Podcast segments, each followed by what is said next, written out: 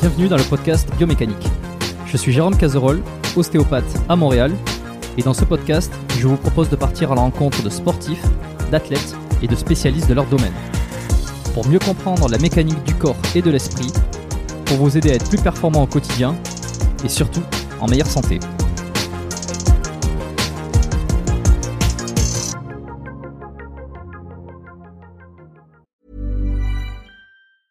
A lot can happen in the next three years. Like a chatbot may be your new best friend. But what won't change? Needing health insurance. United Healthcare Tri Term Medical Plans are available for these changing times. Underwritten by Golden Rule Insurance Company, they offer budget friendly, flexible coverage for people who are in between jobs or missed open enrollment. The plans last nearly three years in some states, with access to a nationwide network of doctors and hospitals. So, for whatever tomorrow brings, United Healthcare Tri Term Medical Plans may be for you. Learn more at uh1.com.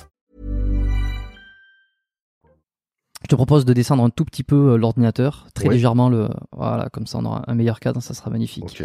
Bon super, on est lancé, hein, j'ai lancé l'enregistrement, donc euh, bah, c'est parti. Euh, Florian, bonjour, bienvenue sur le podcast, hein, ça fait plaisir. Ouais, merci Jérôme, merci à toi, merci pour ouais. pour ton accueil, ça fait plaisir. Enfin, euh, on fait ce podcast.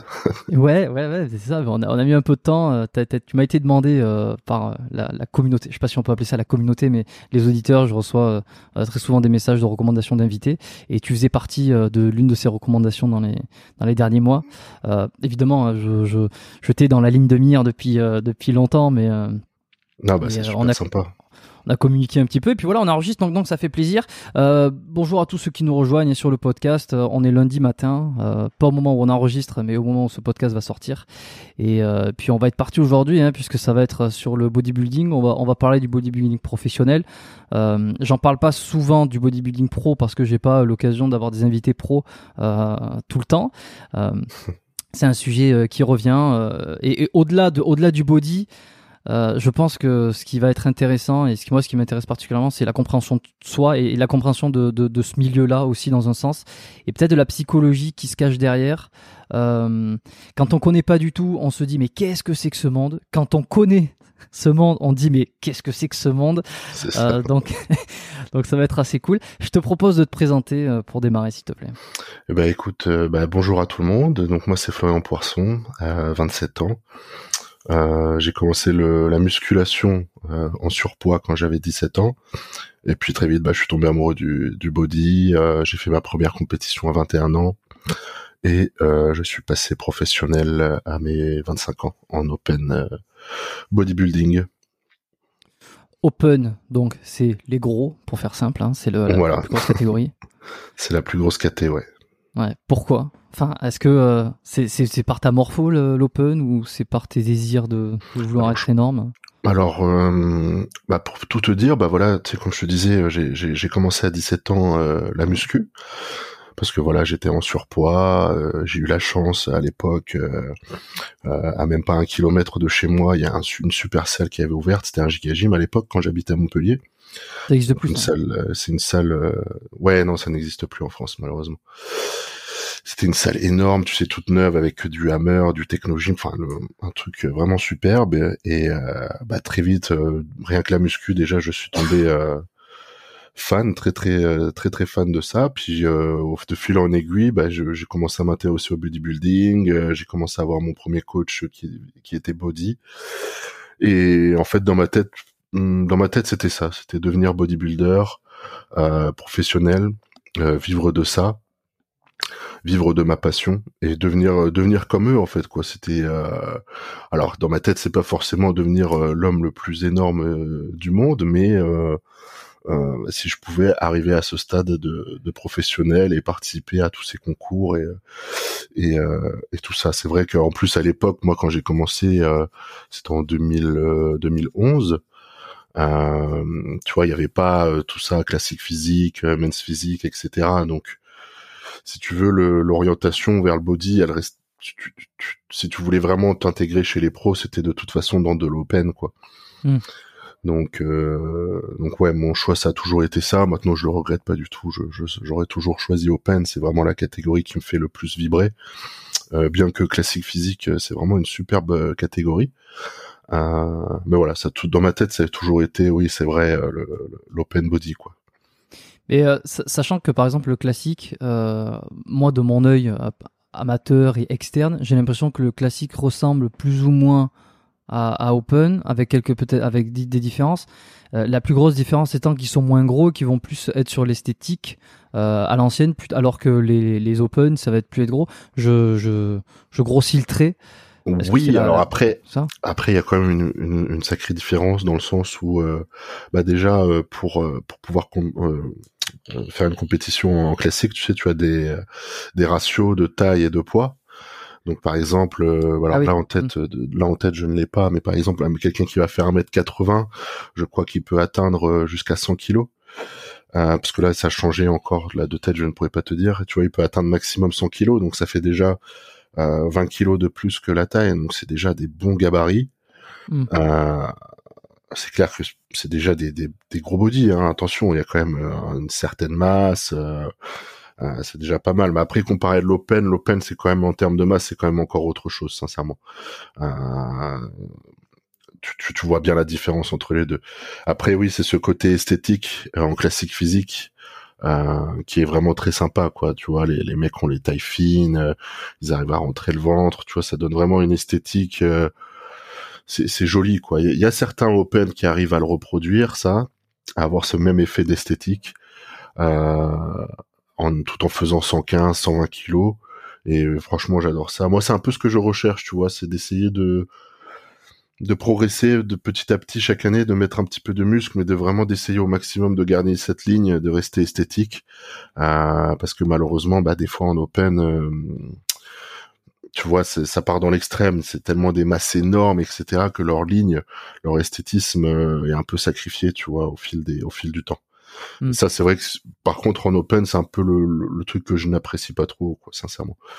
Euh, je respecte, hein, attention, hein, les mecs, les mecs qui font comme euh, à l'époque, euh, bah, après plus sur sa fin de carrière, des mecs comme Coleman ou des, des choses comme ça, des, des bodies comme ça, euh, qui ont atteint des physiques à 130, 140 kilos, c'est, c'est hyper impressionnant. Je respecte, je sais les sacrifices qu'il faut faire pour euh, arriver là. Enfin, je me l'imagine du moins. Et parce que toi, tu fais combien taille poids Là actuellement, Alors, là actuellement, je suis à 127 kilos euh, pour 1m79. Et ma dernière compétition, j'étais à 117, 118, 118 kilos, ouais. Ça veut dire que là actuellement euh, en off et puis en plus t'es es en récupération d'une blessure là, on, en reparlera après. Euh, t'es pas si loin de ton poids. Euh, je veux dire, il y a quoi Il y a, y a 7, 7 kilos, enfin entre 7 et 10 kilos là? Ouais, là, si je fais une compète, si je fais une compète, faudrait que je perde 10 kilos environ 9 à 10 kilos. Mm. Euh, puis après, tu as beaucoup de rétention d'eau quand même, donc c'est pas que du que du gras non plus, mais pour être prêt là pour la compète, ouais, ça serait aux alentours des, des 10 kilos pour atteindre mon poids de mon poids de forme, mon poids de scène, ouais, ouais. Et à ce poids-là, c'est pas énorme en fait. Je veux dire, ça, ça, veut dire que tu que tu restes euh, propre comme on dit. Ouais, non, là c'est vrai, bah, comme tu l'as dit, voilà, bah, j'ai eu ma, j'ai eu ma blessure. Enfin, c'est pas une blessure, hein, attention, je me suis jamais, je touche du bois, mais je me suis jamais blessé depuis que je fais du body. Euh, c'était une, j'avais deux calcifications, donc c'est des dépôts de calcium en fait au niveau des des tendons de l'épaule. Et c'est vrai que même durant l'opération, après l'opération, même si je pouvais pas m'entraîner, j'ai toujours continué à manger très propre, à faire du cardio.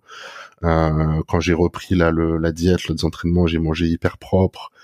Euh, je faisais attention à, à, pas prendre de gras. Donc ouais, là, je suis plus sur une optique à, à vraiment rester très très très propre sur euh, sur mes prises de masse, sur mes off-season, ouais. Quand j'ai précisé au début que qu'on soit dedans ou qu'on soit pas dedans, euh, c'est quand même un monde particulier, le bodybuilding. Tout à fait, oui. Toi, bon, t'es es rentré les, les, deux pieds dedans et puis tu es dedans à fond. Hein. on va revenir après sur le fait que t'es passé pro, tout ça, ça m'intéresse, les, les, différences qu'il y a eu et le cheminement. Oui, bien sûr. Là, maintenant, quand je dis c'est un monde de fou, c'est c'est Comment tu le comment tu le penses ce truc là Est-ce que tu dis ouais effectivement on est tous fibrés dans ce truc là Non, sincèrement, euh, c'est un sport très très dur c'est très très dur. Euh, c'est très très dur mentalement. Euh, c'est très très dur socialement aussi.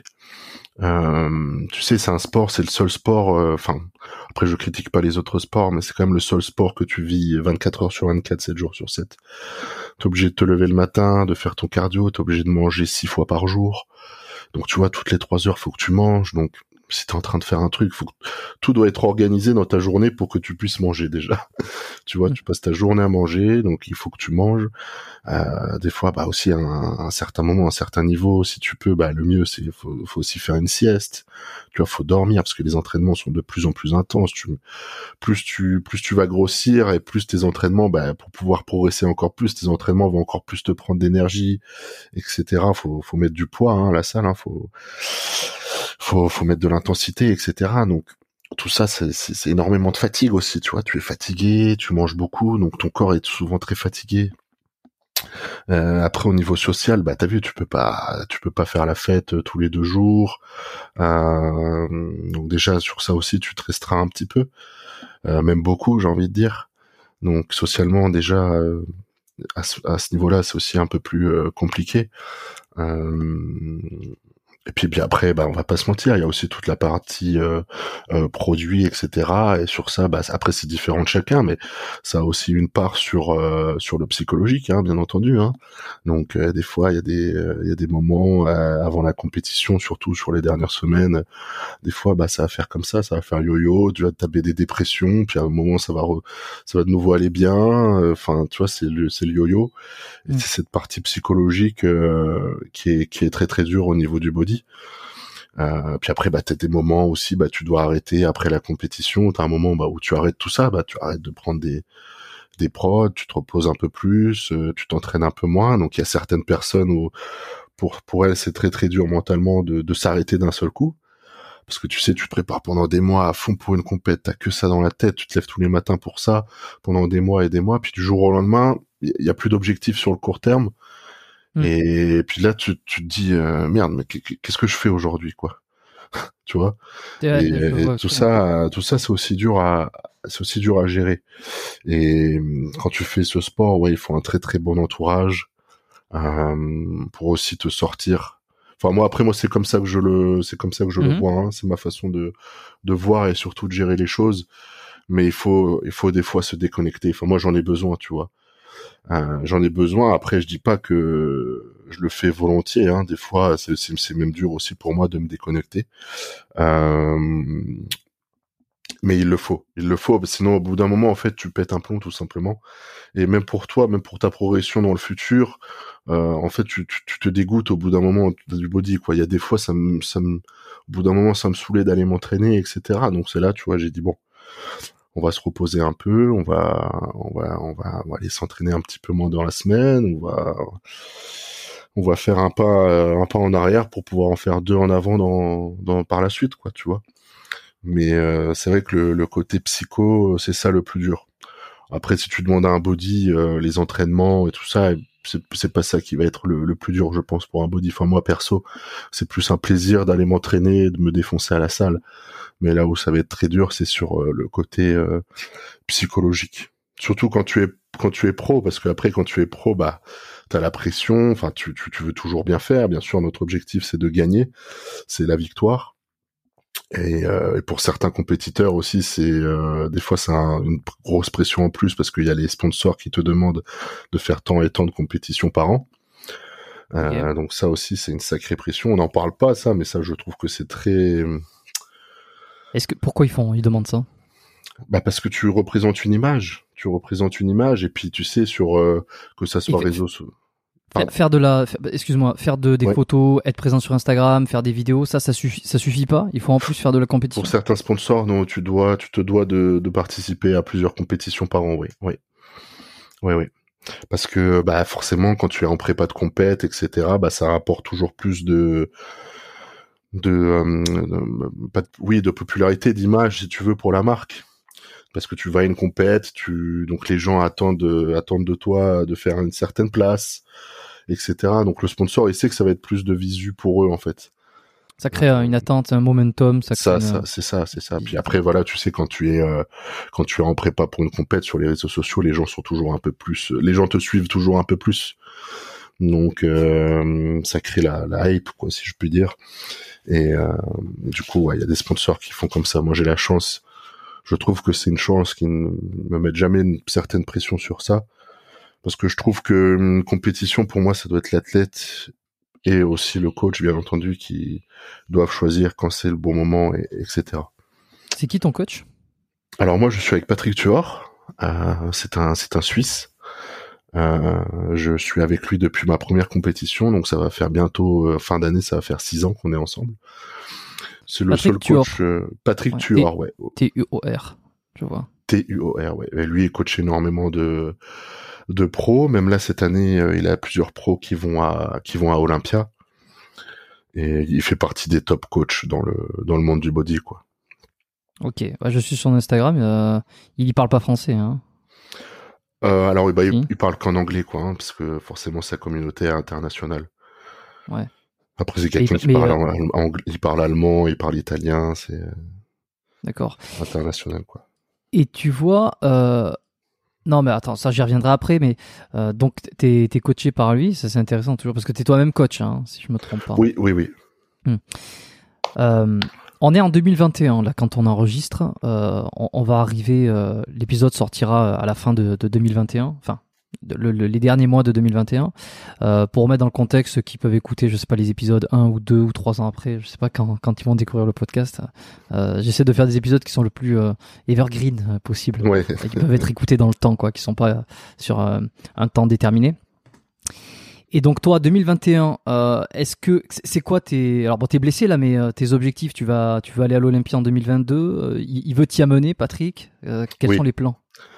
Oui, là, notre plan, euh, alors, c'est sûr, ça paraît très ambitieux, peut-être un peu euh, un, un, un, ego un peu trop grand, mais euh, oui, l'objectif, ça serait d'aller à Olympia en 2022. Après, attention, pour pouvoir aller à Olympia, faut déjà gagner un pro show. Euh, donc, en fait, si tu veux, tu durant l'année, à peu près tous les mois de l'année, tu as une voire même plusieurs compétitions professionnelles. Et euh, à cette participation euh, de, de, de, cette compète, si tu gagnes, tu es directement qualifié à, à Mister Olympia en octobre. Est-ce que ça t'est arrivé dans le passé? Alors, j'ai fait deux compètes pro. Euh, alors, en 2019, en juillet 2019, j'ai fait le Portugal. J'ai fait le Portugal. En fait, cette compète, je l'ai fait, je l'ai faite en tant qu'amateur le samedi. Mmh. Et j'ai gagné, euh, j'ai gagné ma ma catégorie plus l'overall, euh, donc le premier de toutes les catégories. Donc là, j'ai gagné ma carte pro le, le, samedi. Et du coup, bah, les juges m'ont dit, bah écoute, le lendemain, le dimanche, il y a la, la compétition des pros. Est-ce que tu aimerais euh, participer? Ouais. Et t'avais fait quatrième, ça. Et j'avais fait, j'avais fait quatrième. Ouais, c'est ça. Ouais, ouais, sûr, C'était une grosse, une grosse journée. Et là, j'avais fait quatrième. Ouais, ouais, ouais. Et après, j'ai fait une autre compétition pro euh, en novembre 2000, 2020. Euh, malheureusement, ma prépa s'est très mal passée. On n'a pas réussi à, à, sécher comme on le voulait. Donc, je suis pas arrivé du Pourquoi tout sec. Euh... Tu sais ce qui est bloqué? Mmh, Sincèrement, euh, c'est juste qu'il nous fallait plus de temps. Euh, plus de temps. Après, avec Patrick, on avait voulu... Euh, on avait, en fait, on avait peur euh, enfin, surtout lui avait peur que je perde parce que j'avais réussi à gagner pas mal de masse en un an. Et il voulait vraiment qu'on montre ce physique amélioré avec cette masse etc et il voulait pas qu'on sacrifie trop cette masse. Mais malheureusement d'un côté en ralentissant un petit peu la sèche, bah, au final, à la fin, bah, j'étais pas, j'étais, c'est sûr, j'avais du muscle, mais j'étais pas assez sec, comme, comme par exemple l'année passée en, en 2019 où j'avais réussi à, à, trouver un bon compromis. Mmh. Et bah, malheureusement, tu sais, après les juges, quand tu arrives sur scène, la première chose qu'ils regardent sur tous les athlètes, n'importe qui, c'est la sèche. Donc si t'es pas sec, bah, c'est direct, euh, direct derrière. Donc euh, j'ai fini dernier. Ça, ah bon, bon, mais c'est pas grave, tu reviendras plus fort. Mais ouais, ça voilà. se voit beaucoup, hein, mec. Euh, même quand on est, on n'a pas l'œil habitué et euh, qu'on n'est pas un professionnel de l'analyse des physiques, c'est vrai qu'entre un, un, un, physique sec et un physique not sec, alors, un, un, amateur total euh, le voit directement. Tiens, lui, on voit les veines, il est, on dirait qu'il y a que la peau sur le muscle et l'autre un peu moins.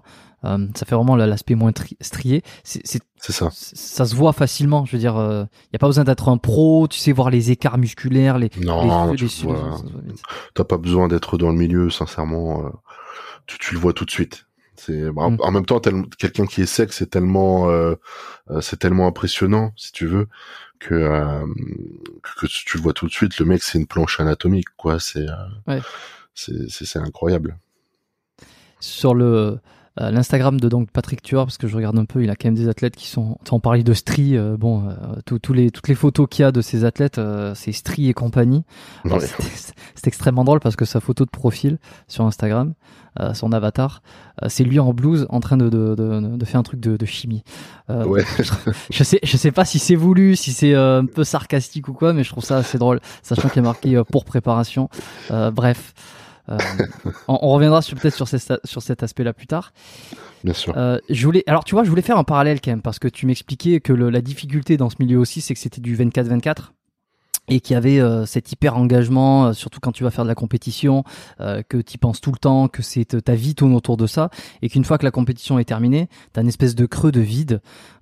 ça, tous ceux qui ont eu des projets qui leur ont pris on va dire, énormément de temps et d'espace mental, ont, vécu, voient exactement de, quoi tu veux parler. Et une des premières fois où que je l'avais vécu, cette sensation-là, et j'ai jamais fait de compétition de bodybuilding, mais c'est là où ça va être intéressant de faire le, comparatif, c'est lorsque euh, j'avais fait le concours de médecine. Euh, première, deuxième année, enfin première euh, première année de, médecine, le concours où en fait tout le monde travaille. Ceux qui ont fait médecine, ils le savent. Ceux qui ont écouté le podcast avec Paul Mathieu, le doc, euh, savent de quoi euh, je parle également, c'est que tu es tout le temps à fond dedans, euh, t'as pas vraiment de, de moyen de te reposer, enfin de moyen de te reposer, c'est que tous les tous les moments où tu vas être en, en les moments morts, tu vois, le train quand tu rentres chez tes parents parce que tu es étudiant le week-end ou ou peu importe le bus quand tu rentres chez toi après les cours ou tu vas en fait tu vas faire que bosser et tu, tu vis, tu penses euh, concours. Et à la fin, il y en avait un qui nous avait dit ça, c'était un ancien qui nous avait dit, vous allez voir, il y a un truc qui va arriver, qui, peut vous arriver, c'est qu'une fois que vous avez passé le concours, euh, il y a les grandes vacances qui suivent, et en fait, tout le monde n'attend que ça, de passer le concours, d'être débarrassé de ça, parce que c'est très difficile psychologiquement, et, même il faut travailler, et puis voilà, ça prend beaucoup de d'efforts. Euh, mais par contre, vous allez ressentir une espèce de vide intérieur, vous allez dire, mais qu'est-ce que je, il y a plus de sens.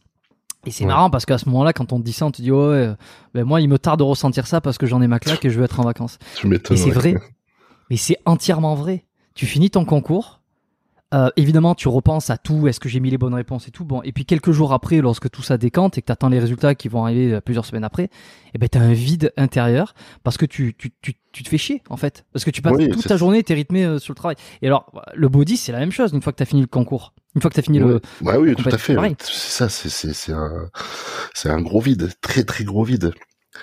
Très, très gros vide. Puis, euh, c'est, ouais, t'as, t'as plein de facteurs, quoi. C'est, euh, c'est aussi, euh, tu sais, c'est un moment aussi où tu atteins le top. Euh, de ce que tu top, de, le top de ton physique, tu vois. Tu vas, mm. pendant un ou deux jours, tu vas avoir ton physique euh, au top de ce qui est, ce qui peut être. Et bah, bien entendu, après, bah, tu vas prendre une pause, tu vas te reposer, etc. Donc ton physique aussi va légèrement se dégrader, ça va plus être pareil. Bon, le but est pas de prendre, euh, de manger des conneries, de prendre des kilos en une semaine, mais il faut garder, essayer de garder un minimum euh, ce physique. Mais tu vois, il y a aussi cette partie-là, il y a le parti, il y a la partie physique, euh, t'as la partie psychologique où bah, bah il y a tout qui s'arrête d'un coup, quoi. T'as as vécu quelque chose de de super, surtout bah euh, surtout en 2019 quand j'avais gagné euh, pour moi, c'était vraiment un week-end incroyable. Tu vois, je m'attendais vraiment pas à tout ça, quoi. C'est sûr, mon mmh. objectif, c'était de gagner la carte pro, etc. Alors déjà de gagner la carte pro, c'était incroyable. Euh, puis le lendemain de faire quatrième avec les pros, j'en revenais toujours pas. Euh, puis euh, c'est vrai que même la, même par la suite, je pendant pendant au, moins deux trois semaines, je j'ai pas dormi la nuit, tu vois. Je dormais pas la nuit parce que j'avais encore du mal à réaliser, etc. Mais euh, c'est vrai que ça te fait quand même un, un, vide, ça te fait un sacré vide. Et euh, ouais, ça il faut il faut il faut savoir le gérer. C'est là où je te dis qu'il faut aussi avoir un, un entourage pour euh, pour te changer les idées, pour entre guillemets s'occuper de de toi si je puis dire quoi parce que c'est vrai que c'est euh, ça peut être compliqué dans certains cas, oui. Qu'est-ce qui peut arriver au pire? C'est quoi? Tu, tu lâches complètement, tu déprimes euh, bah, Sans parler peut-être des produits. Hein. Ouais, non, non, ils vont partir. Bah, il y en a, ils vont partir en déprime. donc ils vont. Bah, il y en a la plupart ce qu'ils font, bah, c'est qu'ils font que de manger pour combler. Euh, ils vont faire que de manger, donc ça c'est encore pire parce que là, alors sur le moment ils vont avoir, euh, si tu veux, la, la satisfaction euh, de, de, manger, mais là ça va être pire parce que là ils vont prendre 10 kilos, même 15 kilos en plus pour la santé, c'est vraiment ce qu'il y a de pire. Euh, et puis là, ben, le physique va se dégrader, donc ils vont encore plus déprimer, déprimer pardon, donc ça va être une roue. Euh, et puis bah après Tana où euh, malheureusement ils vont ils vont continuer à prendre des produits, ils vont euh, ils vont essayer de, de prendre cette période pour s'améliorer encore plus, etc. Donc ils vont retomber encore plus dans le body quoi. Et ça, je pense que perso, je pense que c'est un peu une je pense que c'est un peu une bêtise parce que euh, au bout d'un moment, c'est sûr que tu vas péter un plomb, quoi, si tu veux. Pour toi, il faut, faire une pause. Pour moi, il faut faire une pause pour euh, pour deux choses, que ça soit psychologique ou physique. Et puis, bah, le côté santé, bien évidemment, quoi. Parce qu'on fait déjà quelque chose de très euh, très demandant. Très demandant. Euh, c'est faut, faut, faut, pas se leurrer, c'est très dangereux. Hein. Faut, faut, faut quand même dire les choses au bout d'un moment, parce qu'il y en a, ils disent des fois j'entends des, des, podcasts ou des trucs, oui, mais je fais attention, je fais des prises de sang, je, je fais ceci, cela, je fais des relances, des machins. Oui, t'as beau faire tout ce que tu veux, mais tu sais, moi, je j'ai un, un, cardiologue à, à Rome que je vais voir des fois, et ce cardiologue, il s'occupait aussi de d'IFBB Pro, tu vois. Ça fait plus de 20 ans hein, qu'il fait euh, qu'il fait ça. Et tu sais, la première chose qu'il m'a dit, c'est, tu sais, Florian, tu as beau avoir la meilleure des génétiques, on a tous le même cœur, on a tous les mêmes reins, on a tous le même foie. Euh, un jour ou l'autre, le, prix, euh, on va devoir le payer, tu vois. Donc, euh, c'est vrai que quand il m'a dit ça, ça m'a, ça m'a un peu glacé le sang. Mais après, je, l'avais vite compris. C'est quelque chose que j'avais déjà assimilé avant. Je le savais déjà. Mais c'est pour ça qu'il faut quand même essayer de prendre un, minimum de, enfin un maximum de, de précautions quand même quand on fait ce sport. Et je pense qu'une pause, c'est pas une pause de deux ou trois mois qui va nous tuer après avoir fait tant de, de mois de préparation, quoi.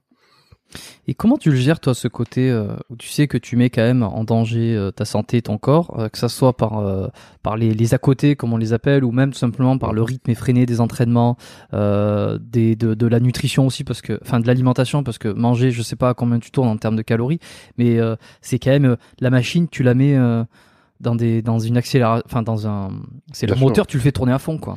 Bien sûr, tout à fait. Bah comment, comment tu manges de calories, d'ailleurs? Euh, là, je dois être aux environs de 5000, 5500 environ. Ouais, ouais, ouais, ouais. Mais même ça, hein, tu sais, euh, parce qu'on parle beaucoup de, de prod, etc. Mais euh, tourner à 5000, 5500 calories, c'est c'est pas c'est pas du tout bon pour euh, pour la santé hein, non plus. Hein. Je regardais justement une étude, tu vois, sur ça mmh. où, euh, où, on parlait, tu sais, parce que des fois les body, quand ils arrivent à 30-35 ans, on dirait qu'ils en ont 50, on dirait qu'ils font beaucoup plus vieux. Et euh, beaucoup, enfin du moins même moi, je pensais que tu vois c'était dû aux, produits, etc. Et en fait, euh, bah, il y a un, un, des, un des chercheurs qui disait qu'en fait non, ça venait des diètes euh, qui étaient très très hautes en calories parce que comme tu dis en fait le, le, moteur, enfin le, le corps euh, tourne beaucoup plus vite, quoi. Même au niveau cellulaire, etc. Ça, ça tourne beaucoup plus vite avec toutes ces toutes ces calories. Et donc ça aussi, ça, ça a des répercussions, quoi. Et euh, ouais, pour en revenir sur ce que je te disais, comment je réagis par rapport à ça? Bah écoute, euh, tu vois, maintenant j'ai 27 ans. Euh, c'est vrai que quand j'avais 20 ans, euh, parce que moi j'ai commencé à, à prendre des à prendre des prods, etc. Quand j'avais sur la fin de mes 19 ans. Euh, c'est vrai que ma mentalité comparée à quand j'étais jeune a totalement changé. C'est vrai que quand j'avais 20 ans, 22 ans, bon, heureusement, j'ai déjà à cet âge-là, j'étais très bien entouré. J'ai commencé très vite aussi avec Patrick, etc. Euh, qui lui n'est pas n'est pas un foufou des, des, des produits. Ça fait longtemps qu'il tue alors. Hein ouais, ouais, ouais, ça fait ça fait longtemps qu'il me suit. J'ai eu la chance de vite le rencontrer euh, parce que tu sais dans le milieu, euh, tu sais, t'as toujours t'as des t'as des façons de travailler qui sont totalement différentes de l'un à l'autre. Euh, t'as toujours celui mm. qui va bah, charger son athlète euh, comme un fou. Euh, alors c'est sûr, il, va avoir un certain résultat, euh, mais les conséquences derrière, après sur le long terme, sur la santé, etc., sont beaucoup plus euh, néfastes. Voilà. Moi, sur ce côté-là, c'est que j'ai toujours eu de la chance d'avoir Patrick et de faire un petit peu attention. Mais voilà, comme je te disais, c'est vrai qu'à 20 ans, j'aurais rencontré un coach, il m'aurait dit de faire euh, ceci, cela, tu vois, je l'aurais écouté.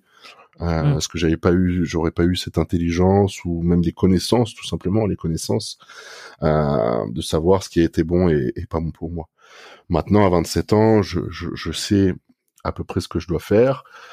je sais ce qui m'attend aussi parce que bien sûr euh, à un certain moment il faudra aussi passer à un autre niveau etc je sais tout ce qui m'attend euh, c'est sûr que des fois je me dis euh, je me suis déjà posé des questions hein, bien entendu. Est-ce que je dois continuer? Est-ce que c'est pas un peu trop dangereux ce que je fais etc euh, bien sûr il y a des il y fois je me le pose totalement. Maintenant au jour d'aujourd'hui je suis quand même heureux dans ce que je fais. J'ai la chance de pouvoir euh, vivre de ma passion aussi. Euh, bien sûr, j'ai pas envie de faire une carrière jusqu'à 50 ans comme certains body, etc. Mon but c'est pas ça du tout. C'est d'essayer d'arriver euh, à un bon niveau en tant que professionnel, voir jusqu'où je peux arriver, et puis après je après je m'arrêterai. Mais euh, je, je compte pas faire une longue carrière, euh, une longue carrière dans ce sport, ça c'est sûr. Euh, après, est-ce que j'aurais des, excuse-moi, oui, dis-moi. Non, non, non, vas-y, c'est moi, je te coupe. Vas-y. Non, je disais, après, est-ce que j'aurais des regrets plus tard J'essaie surtout de penser à ça, en fait, mais, mmh essayer de me, me, voir plus tard et de me dire, est-ce que tu regrettes pas ce que tu as fait? Et euh, j'essaie surtout de vivre ça comme ça, en fait. D'accord. On, on, on, y reviendra après un peu. Enfin, j'aime bien poser euh, plutôt le, ces questions-là euh, un peu plus tard parce que je, je, je me les ai préparées. Euh, J'ai envie d'avoir ton avis. Alors, plein de choses. D'abord, je vais revenir sur le médecin, le cardiologue qui te dit euh, euh, tout ce qu'on fait, on va le payer. Euh, on a tous un cœur euh, qui, qui, fonctionne plus ou moins de la même manière. Et à un moment donné, voilà, ça, ça, va.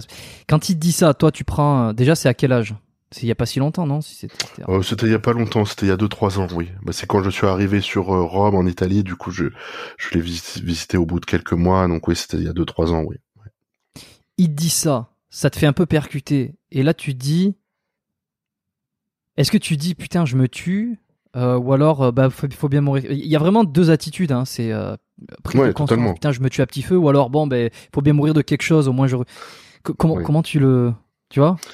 Non, non, bien sûr. Après, comme je te disais, c'est quelque chose que, que, je savais déjà. Mais c'est vrai que quand le, quand c'est un cardiologue, quand c'est quand tu es dans un milieu médical euh, de quelqu'un qui bosse là-dedans depuis 20 ans, même lui, hein, il en fait du body. Hein, même lui est un pratiquant. Euh, donc je sais pertinemment que ce qu'il me dit, euh, c'est totalement, euh, totalement vrai. c'est vrai que sur le coup, c'est ça, t'as deux options. C'est soit tu te dis bon, écoute, j'y vais et puis bah voilà, faut mourir de quelque chose de toute façon dans la vie, ou alors tu te dis bon, qu'est-ce qu'on fait? Est-ce que est-ce qu'on arrête? On peut se dire ça aussi. Hein Est-ce qu'on arrête? Est-ce que ça en vaut le coup? Est-ce que ça vaut la peine? euh, de faire tous ces euh, sacrifices, de faire tous ces, euh, de prendre tous ces risques. Est-ce que ça vaut la peine pour ça, pour gagner une simple, une simple médaille? Bien sûr, tout ça, tu te le poses, ça tourne, ça tourne tout le temps ces questions. Après, voilà, j'ai fait ce choix. Pour l'instant, je suis toujours objectif sur le, choix que j'ai fait. ça veut dire que tu considères que tous ces sacrifices-là, ils sont, euh, ils, méritent d'être faits, ou en tout cas, c'est parce que tu as une as un bénéfice derrière pour toi qui va semble qui, qui, semble plus important que le sacrifice que tu fais actuellement. Si tu continues. Oui, on peut le dire, on peut le dire, oui, sincèrement, oui, on peut le dire tout à fait. C'est quoi ce bénéfice? Euh... C'est de l'ego, enfin, c'est de l'ego, c'est de la compète, c'est euh, c'est parce que, euh. je, je, sais pas, c'est parce que tu, tu te vois pas faire autre chose. Tu sais, il y en a aussi beaucoup, ils continuent dans des voies même dangereuses parce qu'ils disent, mais attends, mais je fais pas ça, ma vie sert plus à rien, je sais Tout à fait, non, t'as, as totalement raison. Non, non, c'est très bien, c'est très bien qu'on, qu'on parle de ça comme ça. Euh, moi, en fait, si tu veux, j'ai le souhait de, d'en faire encore quelques années. Euh, je sais pas, peut-être jusqu'à mes 35 ans maximum, quelque chose comme ça. Et d'arrêter et de me convertir dans autre chose. Euh, mais là, pour l'instant, j'ai pas le, je, je, je, me vois pas faire autre chose, si tu veux, pour l'instant. J'ai pas le souhait même de, de, vouloir faire autre chose. Après, je prends, euh, bien sûr, je sais très bien que dans 10, 15, 20 ans, c'est certainement pas ça qui va encore me donner à manger. Euh, donc, je sais que c'est très important que là aussi, sur ces prochaines années, je pense à mon futur aussi. Hein. Mmh. Donc, euh, donc c'est pour ça. Mais non, tu as totalement raison. Pour l'instant, oui, je, je, pense que ça en vaut la peine. Je pense surtout aussi, tu vois, d'un autre côté, que je, je peux avoir le, le, potentiel pour pouvoir faire quelque chose dans, dans ce sport. Montrer quelque chose euh, que je que j'apprécie, que je pourrais apprécier au niveau de mon physique parmi euh, parmi euh, la catégorie open. donc pour l'instant, oui, je, préfère continuer. Mais après voilà, comme je te dis, ça sera que sur quelques années, ça sera pas une longue carrière, et je, je, je ferai autre chose par par la suite, oui, tout à fait. Est-ce que tu vises alors ce qui te semble euh, valoir le coup? C'est quoi? C'est une première place à l'Olympia? C'est euh, le premier non bah pas le premier parce qu'il y avait eu, il y a déjà eu des Français qui ont qui ont été à l'Olympia et qui ont qui ont qui ont gagné hein, non? Attends, euh, je, je, me rappelle plus mes classiques. comment il s'appelle Alors Serge Nubry, c'était pas un Français? Alors Serge Nubry, oui, c'était un c'était un Français. après, il n'a pas il n'a pas gagné Olympia. Euh, ah, On n'a jamais eu, on n'a jamais eu de gagnant euh, Olympia. Euh, Donc c'est ça, c'est ça qui te ferait kiffer? C'est, c'est, je sais pas. Bah, franchement, gagner Olympia, c'est quand même un, c'est quelque chose. Hein. C'est, euh, tu vois, on... les gens peut-être ne s'en rendent pas compte, j'en sais rien. Après, je, moi, je parle pour moi, mais déjà rien que de participer à Olympia, c'est déjà quelque, chose, d'extraordinaire, tu vois, en tant qu'athlète, en tant que en, tant que bodybuilder. Euh, c'est déjà extraordinaire. Après, faut bien sûr, on est toujours rêveur, on en veut toujours plus. On... Le but, bien sûr, c'est de viser la première place. C'est toujours ça dans notre tête. Tu... Les, les, les, les, athlètes là qui sont en train de se préparer en ce moment, dans leur tête, c'est d'essayer de gagner Olympia, bien entendu. Euh... Pour l'instant, pour moi, alors, est-ce que c'est un manque de confiance en moi? J'en sais rien. Pour moi, non, c'est clair, gagner Olympia, même au terme de génétique, je, je, je, je, sais pas si je pourrais y arriver. Euh, mais déjà, rien que de participer, ou même de faire un top 10, top 10, ça serait, ça serait déjà énorme. Mais après, voilà, c'est ce que je te dis maintenant. Peut-être que dans deux ans, trois ans, ça changera, j'en sais rien. Tout dépend de, de, ma carrière, j'en sais rien, tu vois. Donc, euh, déjà, quand j'avais fait il y a deux ans quatrième à un pro show, tu vois, j'en croyais je me rappelle la veille à Patrick, je lui dis bon bah écoute, euh, si on arrive à finir dixième parce qu'on était 21 athlètes, je lui dis si on arrive à finir entre 10 et 10 et 14, 10, 12, franchement je suis super heureux, tu vois. Puis le lendemain on finit, on était quatrième, tu vois, j'en croyais pas mes j'en croyais pas mes yeux, tu vois. Donc euh, je, je sais pas. Pour moi, tu vois, pour moi ça serait déjà y participer. Déjà y participer, déjà gagner un pro show qui est déjà un truc extraordinaire.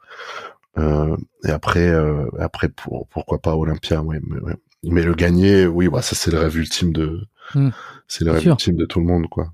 Surtout que tu, une fois que tu décroches ta, ta participation, euh, c'est super. Et une fois que tu décroches ta participation, euh, c'est pour aller, euh, c'est pour essayer de faire la meilleure place. Et, tant que t'es, une fois que t'es sur scène, c'est pour essayer d'aller décrocher la, la numéro 1, même si on connaît les difficultés. Donc en, en gros, je, je, je, vais, j'aime bien en prendre en, remettre un petit peu de contexte. Tout ça, c'est que tous ces pour toi, l'objectif c'est d'aller à Olympia et si tu es sur les planches euh, d'une scène comme Monsieur Mister Olympia, euh, qui est la, la, plus grande la plus grande compétition de bodybuilding euh, au monde, ça aura valu en fait les et ça c'est alors il y a aucun jugement, hein, ça je, je, le dis souvent, il y a aucun jugement et on est vraiment pour essayer de comprendre comment ça se passe.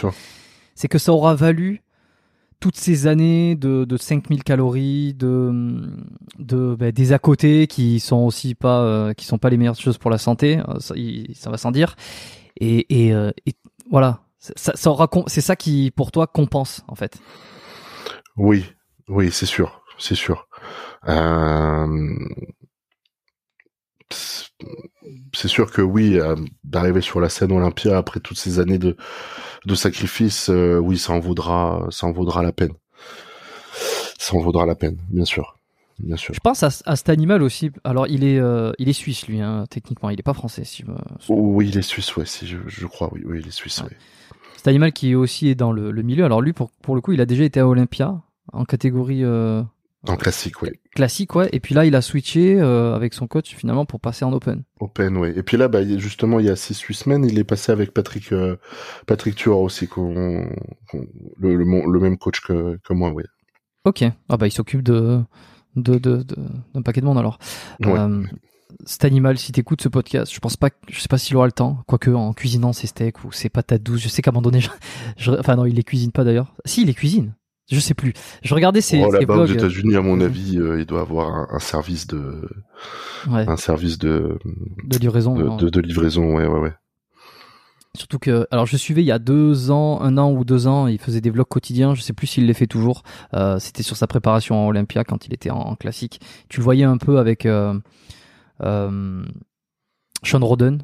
Euh, Il faisait quelques entraînements avec lui. Tu le voyais aussi avec euh, euh, de temps en temps. Comment il s'appelait cet Australien là qui qui qui, qui s'est qui s'est niqué plusieurs fois, qui s'est arraché. Ouais, voilà, Von Moger, ouais. ouais il y avait quelques vidéos. Euh, tu te disais putain, il est vraiment dans le milieu, il est dans le truc. Euh, Saïmal, je t'écoute. Hein, tu, tu viens quand tu veux, évidemment. On était allé le voir il y a, il y a trois ans avec euh, avec des amis. On avait passé un mois à Los Angeles et du coup on s'entraînait aussi avec Stan, etc. Et on, justement on avait euh, bah, on avait partagé durant un mois sa préparation, les entraînements, puis puis, le, puis sa compète aussi. On était allé le voir à l'époque. Ouais. Euh, c'est sympa. C'est une belle ambiance. Ouais. C'est clair que là-bas aux États-Unis c'est une super ambiance.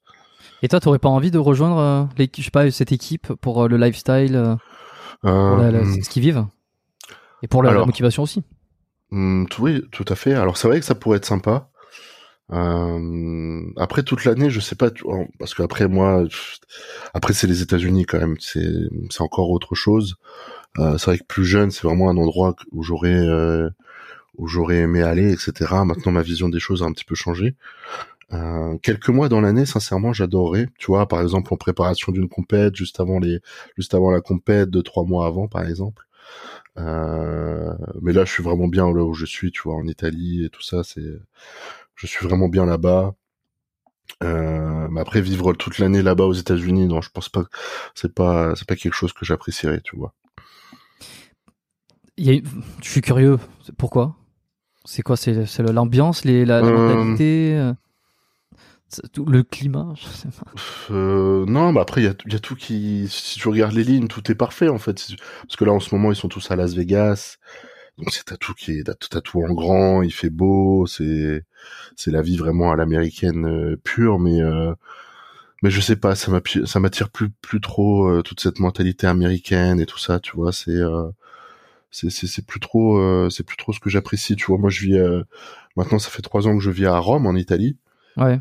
Et tu vois, c'est totalement le contraire de, des États-Unis. Tu vois, là-bas, c'est le bordel euh, total. Il euh, y a rien qui est propre. Euh, avec les voitures, tout le monde se garde n'importe où, les gens, etc. Mais tu vois, c'est une mentalité désorganisée. Et tu le ressens aussi dans les gens. Et je les trouve beaucoup plus chaleureux. Je, je sais pas le pour vivre pour vivre là-bas, je je sais pas, je me sens beaucoup je me sens mieux, tu vois, je me sens beaucoup plus heureux. Euh, même quand j'arrive dans ma salle, tu vois, entendre les entendre tous parler, euh, tu vois, je suis dans une salle euh, euh avec un où en fait le propriétaire est un, ancien juge IFBB, mmh. un ancien juge de body, il a coaché beaucoup de bodybuilders en Italie, etc. Et tu vois cette mentalité qui est là-bas, un peu un peu vieille, un peu old school et tout, j'adore, ça me fait rire. Je me sens bien, je me sens vraiment à la maison. Et euh, ouais, je, voilà, je me sens bien là-bas. Euh, mais comme je te disais, euh, ah, pourquoi pas aller deux trois mois avant une compète, par exemple aux États-Unis ou un peu tous ces endroits qui émergent, même euh, sur les côtés euh, Émirats, euh, Abu Dhabi, Dubaï et tout ça, même un ou deux mois avant une compète, pourquoi pas, ça peut être intéressant, oui. Pour le s'imprégner de l'ambiance? Pour s'imprégner de l'ambiance, les entraînements là, tu vois quand tu vas là-bas, c'est vraiment euh, pour vivre du body quoi. Tu tu, tu vas te réveiller, tu fais ton... Voilà, c'est ça, tu vois les mecs ils y vont, ils, ils pensent qu'à ça. En plus, ils ont il y a un peu tout le monde déjà là-bas, donc si tu veux, tu vas t'entraîner avec des gars aussi qui sont pros, etc. Donc tu vas avoir un peu cette euh, cette cohésion quoi, hein. puis euh, un peu ce tu vois, c'est un, un peu entre guillemets des rivaux. Donc tu vois, ça va te mettre la niaque à l'entraînement, ça va te motiver, c'est tu vas être dans le milieu quoi. Là, c'est vraiment, tu vas respirer bodybuilding. Quoi. Alors, j'ai déjà entendu aussi, euh, notamment le Koweït, qu'il y avait beaucoup de bodybuilders pro qui allaient s'entraîner là-bas, soit l'année, soit dans les derniers mois, parce que euh, il y a aussi un accès euh, à certaines à certaines chimies euh, plus faciles. Mmh, je je suis pas certain que Dubaï ou Abu Dhabi ça soit le cas. si, c'est pareil, c'est exactement ah ouais, pareil. Ouais, oui, t'as le pack. Ça joue dans la balance, quoi. T'as le pack complet, quoi, si tu veux. Mmh. Euh, puis surtout si tu vas là-bas, que t'es pro, etc., ils vont t'accueillir, les mecs, ils vont comprendre qu'est-ce que tu veux. Euh, donc si tu veux, voilà, c'est pour ça qu'en fait tu as cette, euh, tu as ce confort en fait, si tu veux. Tu vas arriver là-bas sans pression, tu sais que déjà tout va très bien se passer, que tu vas pouvoir te faire ton body tranquille en fait. Tu vas faire ton body, puis tu sais que tu vas le faire à 100%. Tu sais aussi que dans la salle il y a des entraîneurs. Par exemple au Koweït, tu vois, il y a des mecs qui vont venir t'entraîner, il y a carrément des mecs qui sont là pour euh, enlever et mettre les poids sur tes machines. Euh, c'est à l'extrême, hein, mais euh, voilà, tu fais ta préparation dans un cadre correct, enfin dans un cadre très confort, quoi. Mais alors que ça soit aux États-Unis, là, les Émirats, le Koweït, tout ça, le pack complet avec les produits, la chimie, tout ça. Bon, c'est un, c'est un secret de polychinelle en fait. C'est-à-dire que, euh, et ça, de toute façon, ça fait des années. Ceux qui sont dans le, dans, dans ceux qui connaissent un peu savent que le bodybuilding euh, a une, a une forte association à l'utilisation de produits anabolisants.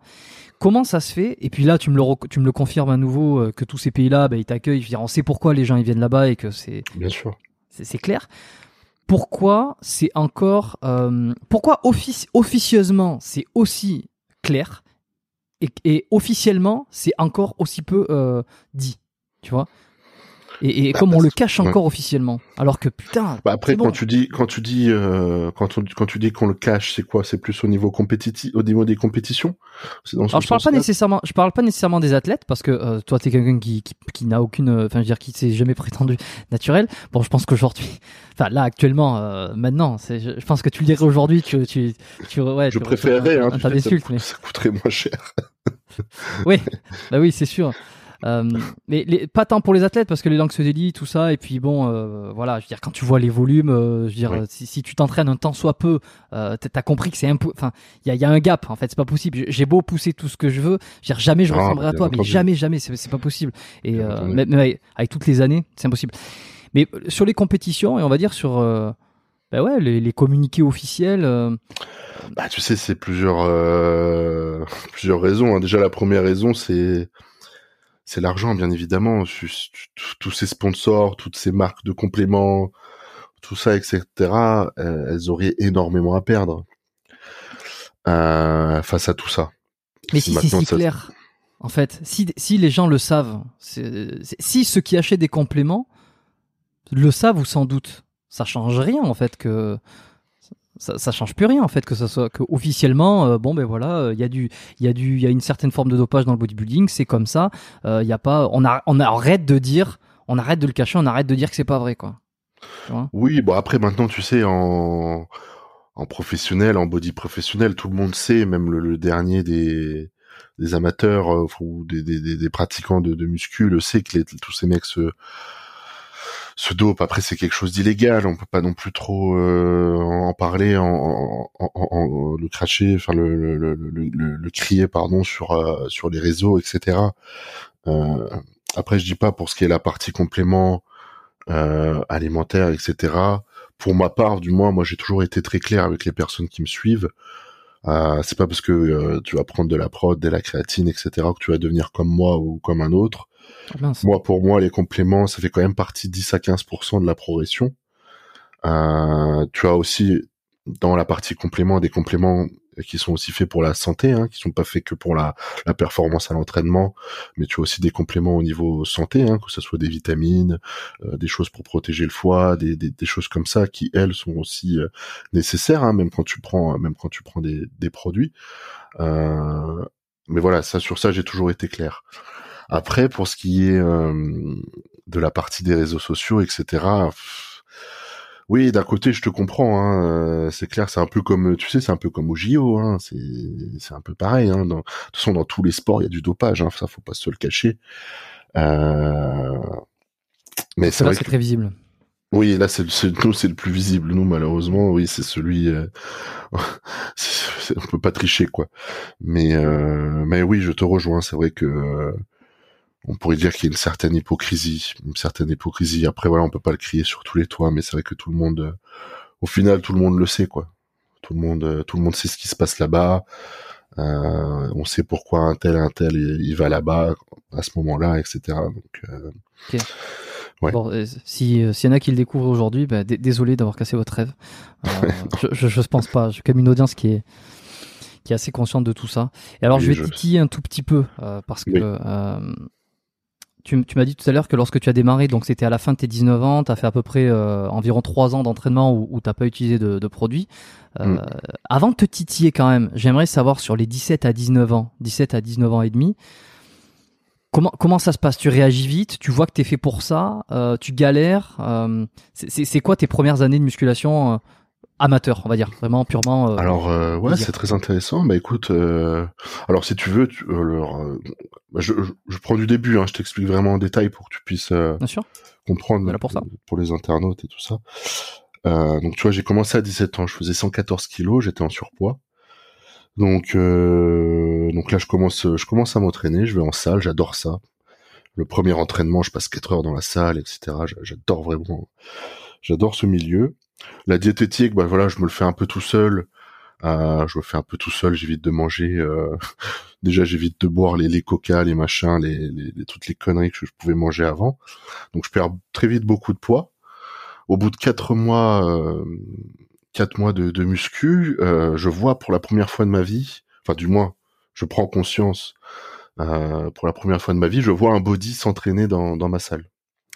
Je me rappelle, je le vois de dos et tout, il avait un dos énorme et tout. Je suis dans la vache, qu'est-ce que c'est que ce truc et tout. Hmm. Je dis c'est super impressionnant. Donc euh, donc au début j'étais très timide, hein, tu vois, j'étais un gamin, j'avais 17 ans, je sais pas lui, je sais pas lui parler, etc.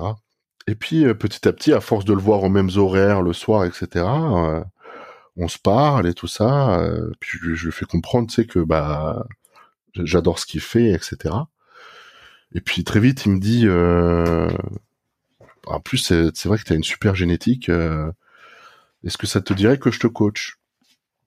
Et tu sais, bon, j'y connaissais rien moi, tout ça, hein, de, de, coaching, de diète, de tout ça. Et donc je me rappelle, je me rappelle même à l'époque, c'était pour te dire, c'était mon père qui était venu euh, le rencontrer et tout ça, euh, pour savoir comment ça marchait, comment ça fonctionnait, etc.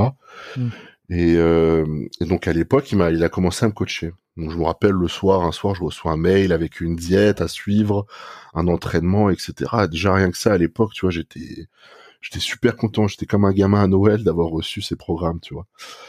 Et euh, du coup, je suis ces programmes vraiment de façon très militaire, tu vois. Je suis tout, je progresse vraiment très très vite. Euh, je sèche, en même temps je fais du muscle, etc.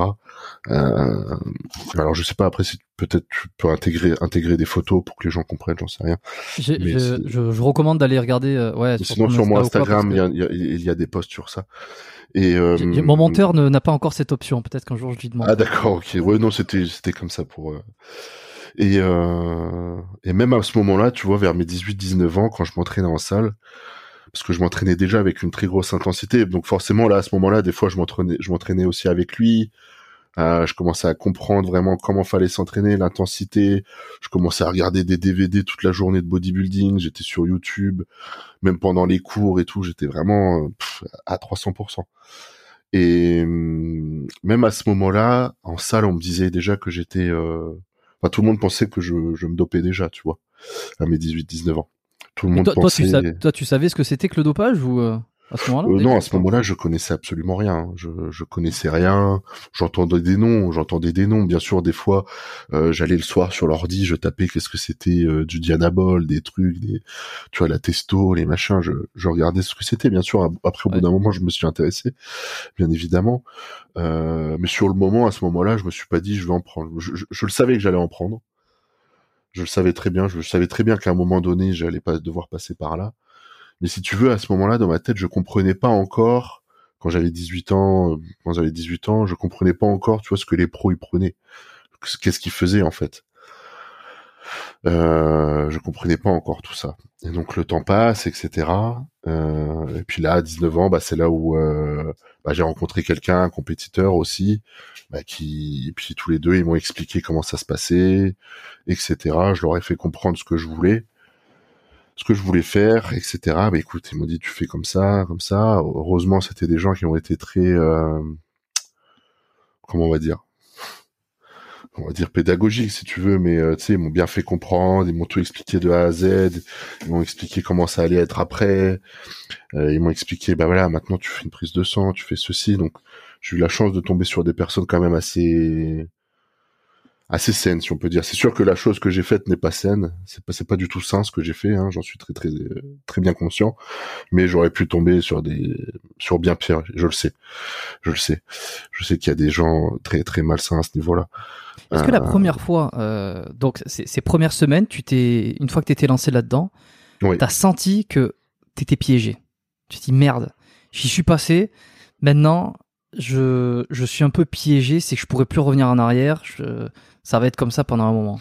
Non, sincèrement, parce que quand t'as 19 ans, en fait, tu t'as pas cette maturité. Enfin, moi, du moins, j'ai- pas eu cette maturité pour réfléchir comme ça. Moi, pour moi, c'était, euh...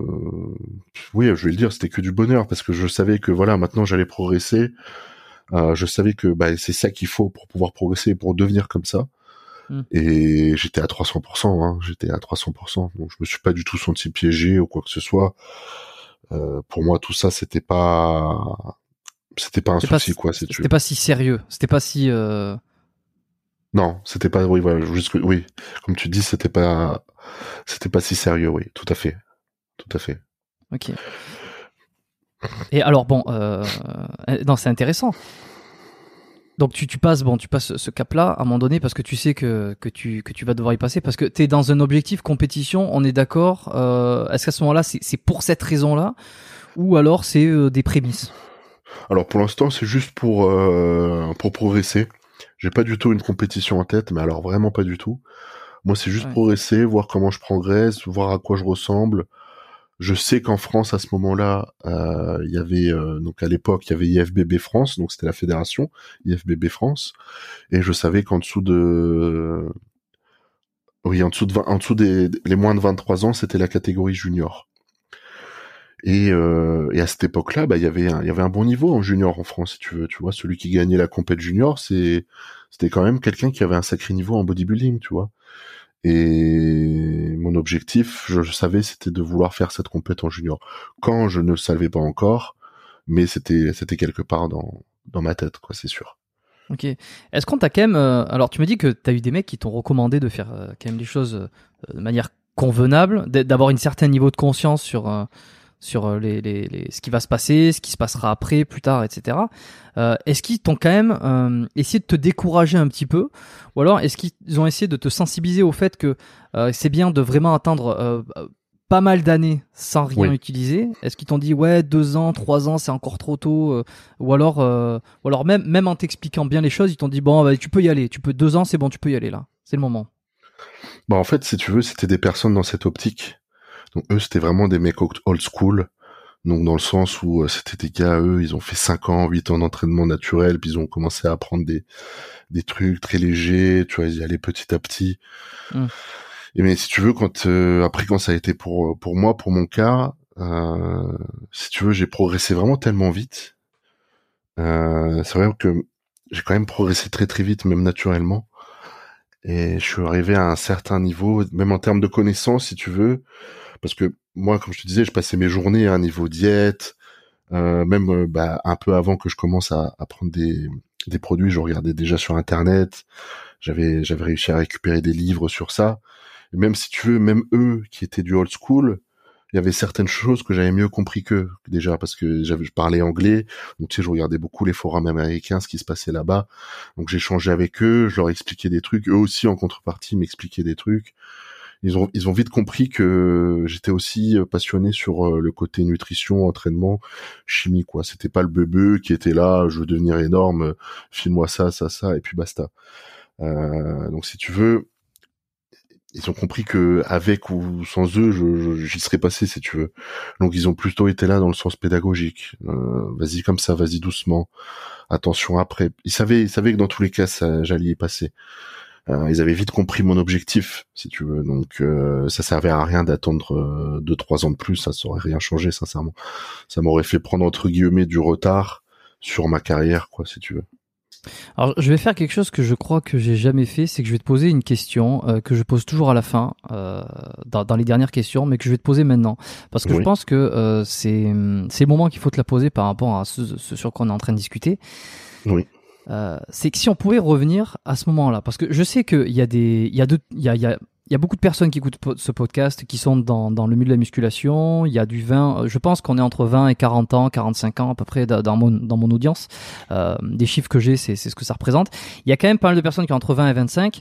Je mets également les podcasts sur YouTube, donc forcément, euh, en fonction des noms qui apparaissent, il y a une certaine attractivité, euh, il y a un certain public. Euh, qui peuvent qui peuvent écouter ce que enfin écouter les témoignages et écouter les épisodes. Tout à fait, oui. Si on revient à ce moment-là, toi, qu'est-ce que qu'est-ce que tu dirais en fait? Qu'est-ce que tu dirais, sachant qu'il y a beaucoup de jeunes qui ont 20 ans, qui écoutent là, et qui sont comme toi, c'est-à-dire oui, mais je suis passionné, euh, je vais pas faire ça comme ça, euh, je veux qui sont en fait qui décrivent exactement la situation que tu as vécue quand tu avais 19 ans et 20 ans. Et maintenant, à 27 ans, avec tout ce recul, qu'est-ce que tu dirais? Et qu'est-ce que tu, du coup, euh, par conséquence, qu'est-ce que tu leur dirais? Alors, c'est sûr, ça va être c'est un peu égoïste. Euh, c'est sûr qu'aux autres personnes, je leur, je leur recommande absolument pas. Euh, jamais je ne recommanderais euh, à qui que ce soit de, prendre euh, des, des, des, produits. Hein. Même, même avec mes clients au coaching, tu vois, des fois ça m'arrive de, j'ai des personnes qui sont naturelles, on a réussi à perdre du poids ou alors on a pris du muscle et puis ils veulent passer à la seconde étape et je leur dis non, écoute, ça ne sert à rien. Euh, même avec les avec les autres, j'aurais toujours ce discours. Après, avec moi-même, euh, je ne pense pas que j'aurais réagi différemment parce que ça a construit, même si ça a construit un physique, ça a aussi construit une personne que je suis aujourd'hui. Et euh, ça m'a fait traverser des choses, ça m'a fait apprendre des choses, ça m'a fait avoir une expérience dans certaines choses, ça m'a fait voyager. Euh, je ne pense pas que j'aurais pris une autre décision. J'aurais continué, j'aurais continué comme comme je l'ai fait maintenant je, n'ai pas de regrets par rapport à par rapport à ça sincèrement si c'est si c'est ça ta question. Euh... oui ou le regret ou simplement euh, sans forcément parler de regret mais mais juste euh, dire euh, attention ou, oui. ou, voilà ce qui voilà ce qui va t'arriver en fait. Voilà ce que tu ne sais pas et que tu et que j'aimerais que t'évites. Tu vois si Florian Florian de 20 ans voilà ce que j'ai envie que t'évites. Non c'est sûr c'est surtout dire attention, tu, vas prendre des risques, tu vas prendre des risques sur ton système hormonal, euh, sur ta santé, tu vas prendre des risques euh, sur les plus belles années de ta vie aussi. Euh, moi, j'ai pas eu euh, l'adolescence comme tout le monde. Hein. Moi, depuis mes 17 ans jusqu'à mes 24, 23, 24 ans, tu vois, j'ai pas, j'ai pas profité de la vie comme euh, comme certains jeunes auraient pu faire. Donc réfléchir à deux fois, réfléchir à deux fois avant de se lancer dans ça. Surtout quand tu es jeune comme ça. Euh, moi à l'époque, je me rendais pas compte de tout ça, mais c'est aussi gâcher tes euh, tes plus belles années de ta vie. C'est ça peut être aussi gâcher tes études. moi, j'ai complètement gâché mes études à cause de ça. Heureusement, alors j'ai fait euh, j'ai fait un bac pro euh, dans l'informatique jusqu'à mes 18 ans. Et après j'ai fait un BTS euh, informatique que j'ai que j'ai totalement loupé. Ah. parce que bah du coup bah j'étais à fond dans mes compétences etc. heureusement bon maintenant je m'en sors très bien. J'ai eu la chance de m'en sortir. Parce que bah voilà j'ai tout mis dans le bodybuilding j'ai tout sacrifié pour ça. Donc d'un côté, si tu veux, j'ai sacrifié mes études pour pouvoir aussi réussir dans le bodybuilding, mais ça va pas, ça va pas fonctionner pour tout le monde à 100% non plus. Hein, donc, euh, faut réfléchir à ça. Euh, même là, demain, tu vois, si le bodybuilding s'arrête, etc., j'ai pas un CV avec des super études, donc ça a pas été une bonne idée de ma part de, de sacrifier ça. Donc, vraiment très important de faire ses études, d'aller, d'essayer d'aller le plus loin possible. Et voilà, comme je dis, je, ne le recommande à personne. Sincèrement, c'est quelque chose que je ne recommande à personne. Même sur le plan mental, il faut être très fort mentalement, tu vois, pour pouvoir euh, résister à à toutes ces à tous ces à toutes ces préparations, tous ces produits, etc. Donc c'est sûr, c'est tu vois, si demain j'ai un enfant, j'ai un fils, je vais pas lui je vais pas lui recommander de faire du mmh. bodybuilding, certainement pas. Alors, si on s'écarte 30 secondes de l'utilisation de produits, tout ça, parce que parce qu'il n'y a pas que ça, il y a, tu vois, quand tu as parlé euh, du fait de s'écarter d'une certaine vie sociale aussi, de, fin de, de, sacrifier une partie de son de son adolescence et fin d'ado et fin de, et début d'adulte, euh, c'est aussi parce que c'est par la passion, c'est par les ambitions sur ce sport, c'est par euh, c'est partout, c'est pas uniquement euh, euh l'utilisation même de, de, de, de, stéroïdes, même si ça en fait partie. Mais ça, je trouve que ça résonne pas mal, ça pourrait résonner pas mal parce qu'on on, s'en rend pas compte. c'est aussi le cas pour c'est ici, c'est aussi le, le le bon moyen de faire des psychanalyses, euh, parfois de comptoir, mais c'est pas grave. Et mais je le fais moi-même aussi, tu vois. Parce que là où je pense que c'est euh, c'est vraiment intéressant. euh, et j'en ai déjà parlé avec des amis. Et alors je suis pas dans, je j'ai pas fait les mêmes sacrifices, mais euh, il y a des choses que j'ai loupées également, tu vois, pour d'autres raisons Bah, oui, j'imagine, oui, bien sûr. comme beaucoup. Euh, et je pense que à un moment donné, ça, ça, ça nous rattrape quelque part. Euh, j'ai discuté de ça il y a pas très longtemps avec euh, avec un ou deux amis, où justement, ce fait d'avoir loupé une espèce de période à un moment euh, sur euh, cette construction, sur cette se profiter euh, de, de des études, de, de, de certaines vies étudiantes ou alors de certains moments, ça se ça se répercute comme un boomerang peut-être à, à 30 ou 40, et qu'il y a des choses qui sont pas terminées et que tu que t'arrives pas vraiment à tourner la page sur certaines ch- certaines choses parce que justement tu ne les as pas vécues plus tôt. Euh, ça, oui. ça, on s'en rend pas compte à 20 ans. Et peut-être qu'à 20 Tout à ans, lorsque toi t'étais dans la chose, tu te disais ouais mais attends mais c'est ma passion, euh, je veux pas faire ça, c'est pas grave. Euh, mais c'est on ne le sait pas que 10 ans après, il va y avoir des conséquences. Euh, alors pas, pas pas pas pour tout le monde évidemment, on n'est pas là pour généraliser absolument faire du 100%. Non, non. Mais, mais c'est intéressant parce que c'est- c'est c'est un truc qui est pas dit ça, tu vois. Ce que tu loupes là, peut-être que ça va se répercuter dix ans après et qui va te manquer énormément de choses que tu ne pourras plus faire ou alors tu vas chercher à, à faire, mais tu n'y arriveras pas. Oui, tu, tu seras trop vieux pour, pour, pour faire ce genre de choses, quoi, tout simplement. Aussi. Euh, ou tu n'auras pas le temps. Tu n'auras pas le temps, bien évidemment. Donc c'est pour ça que, oui, c'est dur. Les, les années que tu as dans la, dans la vingtaine, c'est, c'est, c'est, pour moi, c'est, euh, enfin, c'est aussi, ça fait partie des plus belles années de ta vie. Et je pense que c'est important Mm. aussi de leur laisser, euh, de, de laisser euh, à ce temps-là les, les- tout, tout ce que tu dois faire, les peut-être même des, des conneries que tu dois faire, etc. Pour pouvoir justement plus tard euh, éviter de, de, de les, faire à ce moment-là, quand tu te rapproches plus de des 25, 30 ans, 30 ans, et, et que là, ça peut te pénaliser euh, à ce moment-là, quoi. Ouais, ou tout simplement de ne pas avoir de regrets quoi. Euh, Oui, voilà, Bon. tout simplement, oui. oui. chaque- chacun méditera, mais je pense que ceux qui sont autour de la trentaine, quarantaine euh, de voient euh, très bien. On a tous des regrets, on a tous des choses qu'on aurait aimé faire qu'on n'a pas fait ou qu'on a fait qu'on n'aurait pas qu'on n'aurait pas pu faire. Mais mais c'est c'est peut-être bien quand t'as 20 ans de si t'as des gens qui te le disent, euh, attention parce que voilà ce que tu risques de ressentir dans quelques années. Est-ce que ça changera quelque chose? Non, mais au moins ils seront au courant. Bon, Ça, tu vois, c'est c'est pas quelque chose euh, à laquelle j'ai pensé ou on m'a dit quand j'étais plus jeune, tu vois. Bon, ben voilà, on bien en parler alors. Euh, tu vois, euh, non, non, mais c'est vrai que c'est bien d'en parler, hein, sincèrement. Euh, c'est vrai qu'on m'a jamais dit, oui, mais attention, tu, c'est tes plus belles années maintenant, tu te sacrifies trop pour ceci, cela. C'est vrai qu'on m'a jamais trop. Mais pourquoi aussi? Bah parce que tout simplement, j'étais déjà dans mon cocon euh, bodybuilding. Donc si tu veux, moi, mon entourage, c'était des gens bodybuilding ou où j'étais coupé du monde et c'est pour ça que ça m'est pas, ça m'est pas arrivé, hein, tout simplement, parce que je me suis très vite coupé de, coupé de tout, quoi. Je lui ai dit que je te titillais tout à l'heure, je l'ai pas encore fait. euh, parce que quand tu as quand tu as mentionné le fait que tu as commencé euh, donc la compète sérieuse avec euh, l'arsenal qu'il faut, mais que donc que tu t'es tu étais dosé euh, dans le sens euh, dans, le sens où tu tu tu voulais pas faire n'importe quoi, tu voulais pas aller sur des doses euh, inconscientes. Ton coach également, tu m'as dit, il était quelqu'un qui faisait pas n'importe quoi pour ses athlètes. Oui.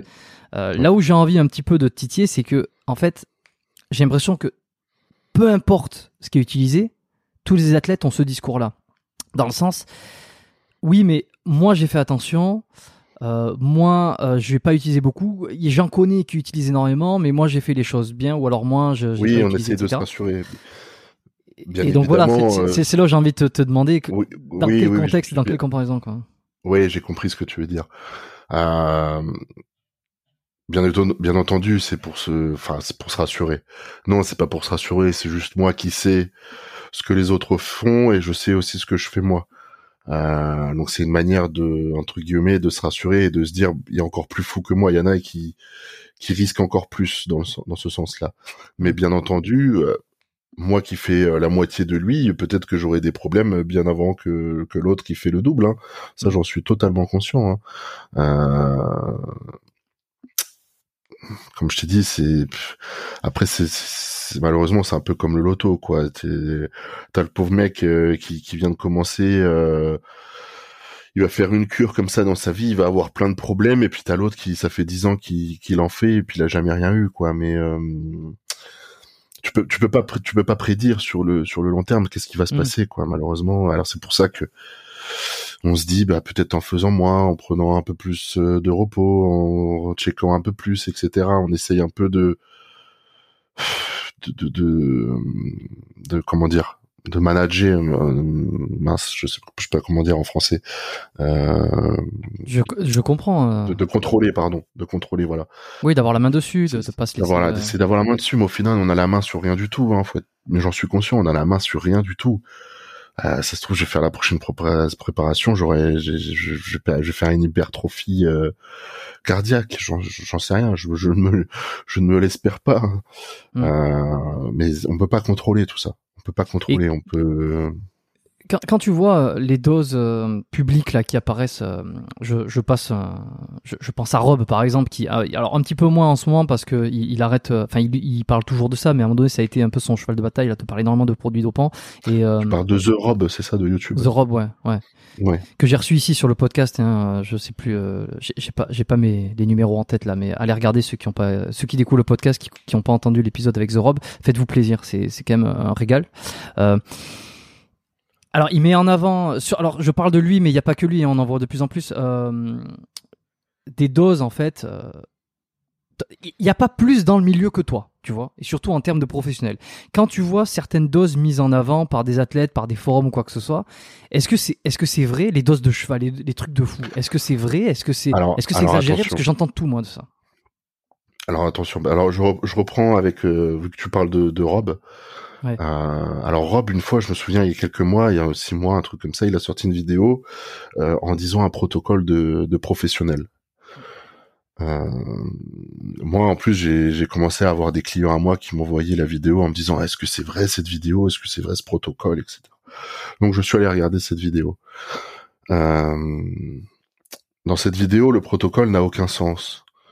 Dans le sens où comment il y a, y a, des produits qui sont très dosés, d'autres moins. Enfin, le, le, truc, comment il est organisé, ça n'a aucun sens. Et moi, en tant que pro, je sais très bien qu'il y a absolument personne ne fait ce truc. Euh, et du coup, je lui ai écrit en commentaire, euh, absolument personne ne fait ça. Euh, sur YouTube ou en, ou en, privé sur, sur, YouTube, tu vois, j'avais écrit ça. Du coup, il m'avait écrit en commentaire. Après, je le comprends, il a dû se, se vexer. Il m'avait écrit en commentaire. Euh, alors, viens, viens, euh, viens faire une vidéo en gros avec moi pour pour expliquer, dire ce que tu prends, etc., etc. Après, il m'avait envoyé un email pour que je fasse avec lui une, une vidéo avec lui, pardon. Et comme je lui ai dit, moi, ça serait avec un grand plaisir. J'aime bien ce qu'il fait, hein. Sincèrement, je regarde souvent des vidéos, mm. ces, ces, vidéos avec le docteur, etc. Très ouais. intéressantes. Ouais, c'est bien. Euh, comme je lui ai dit, c'est pas du tout contre lui, contre sa personne, mais moi, je peux pas faire une vidéo et dire je prends tant et tant, euh, parce qu'il voulait que je dise qu'est-ce que je prends, etc. Moi, je peux, je peux pas faire ça. Si tu veux faire une vidéo où je dis ce que je prends, parce que comme je te l'ai dit, c'est sûr que parmi, parmi ceux qui l'écoutent, parmi les jeunes, qui vont regarder cette vidéo, tu ils vois, il y a des jeunes comme qui... référence, bien sûr. mais ils vont prendre comme, tu vois, ils me prennent comme référence en bodybuilding. Euh, qu'est-ce qu'ils vont faire à 20 ans euh, Tu sais, quand t'es jeune comme ça, je sais très bien comment c'est. Ils vont vouloir faire le même truc que moi pour essayer de devenir comme moi, mais ça marche pas comme ça.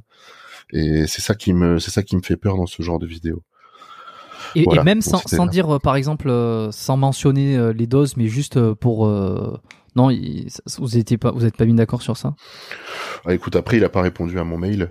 Euh. Euh, voilà. Donc voilà, écoute, après voilà, je. Je vais pas faire ma fouine, mais c'est comme ça. Après, si on, quand on se verra en vrai, je pense qu'un jour on se verra, on va se croiser, c'est sûr. Il fait partie du milieu, on va sûrement se croiser sur un salon, un truc comme ça. Je lui ai dit, c'est avec plaisir de, de discuter avec toi. Euh, ensuite, pour en revenir au gros dosage. Ouais. Oui, oui, il y a des, il y a des pros qui font des dosages énormes, même en ce moment même sur le circuit. Euh, nous, entre pros, on sait très bien qui c'est qui, qui fait ces gros dosages, hein, on le sait très bien. Après, pour moi, c'est, de la folie pure, parce que c'est sûr que maintenant, les mecs, ils ont des physiques extraordinaires, ils ont des physiques très massifs. Euh...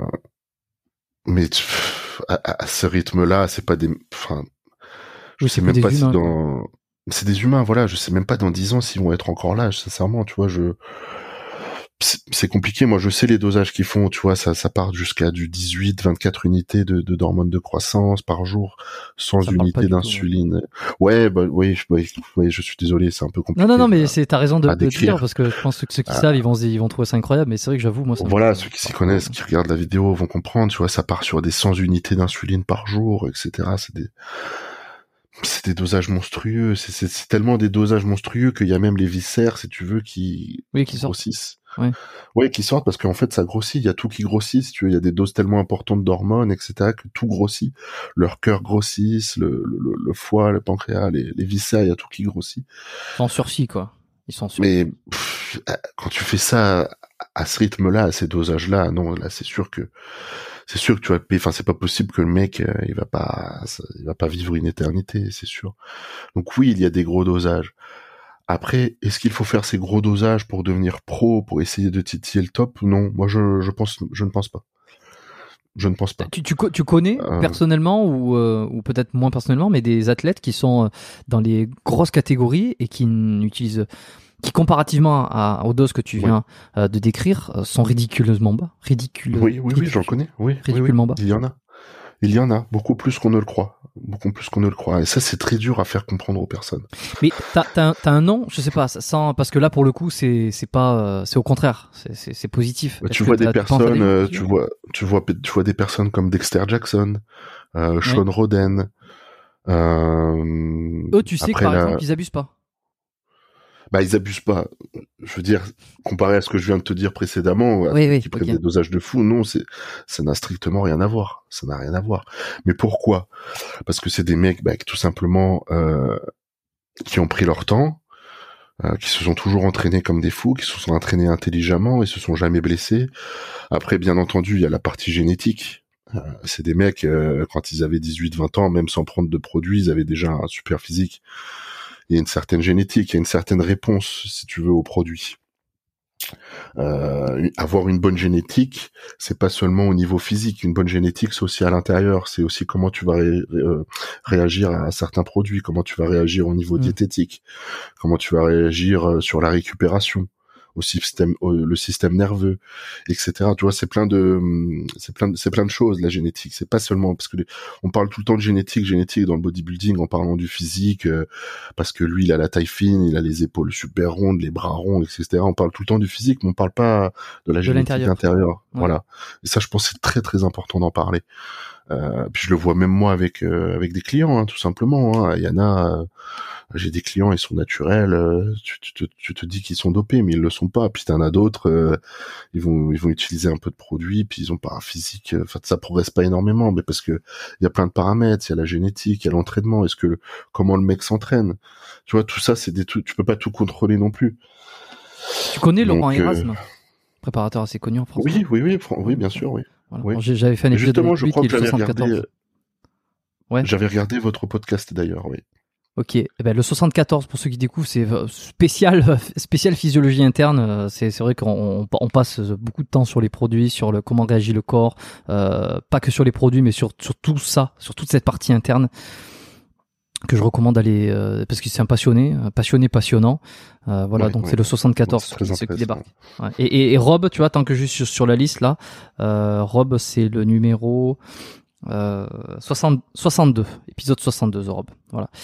Donc, euh, donc euh, ouais. Euh, donc oui, il y en a quelques-uns alors qui, qui, qui réagissent bien, qui ont une bonne physiologie interne pour réagir à ça et qui utilisent beaucoup de, enfin qui utilisent moins, les dosages sont moindres que certains. Ça, d'accord. Mais alors, ce qui me ce qui, ce qui me fait poser la question, c'est que plus on prend, de, plus on monte les dosages, plus on va avoir des résultats, mais à partir d'un certain point.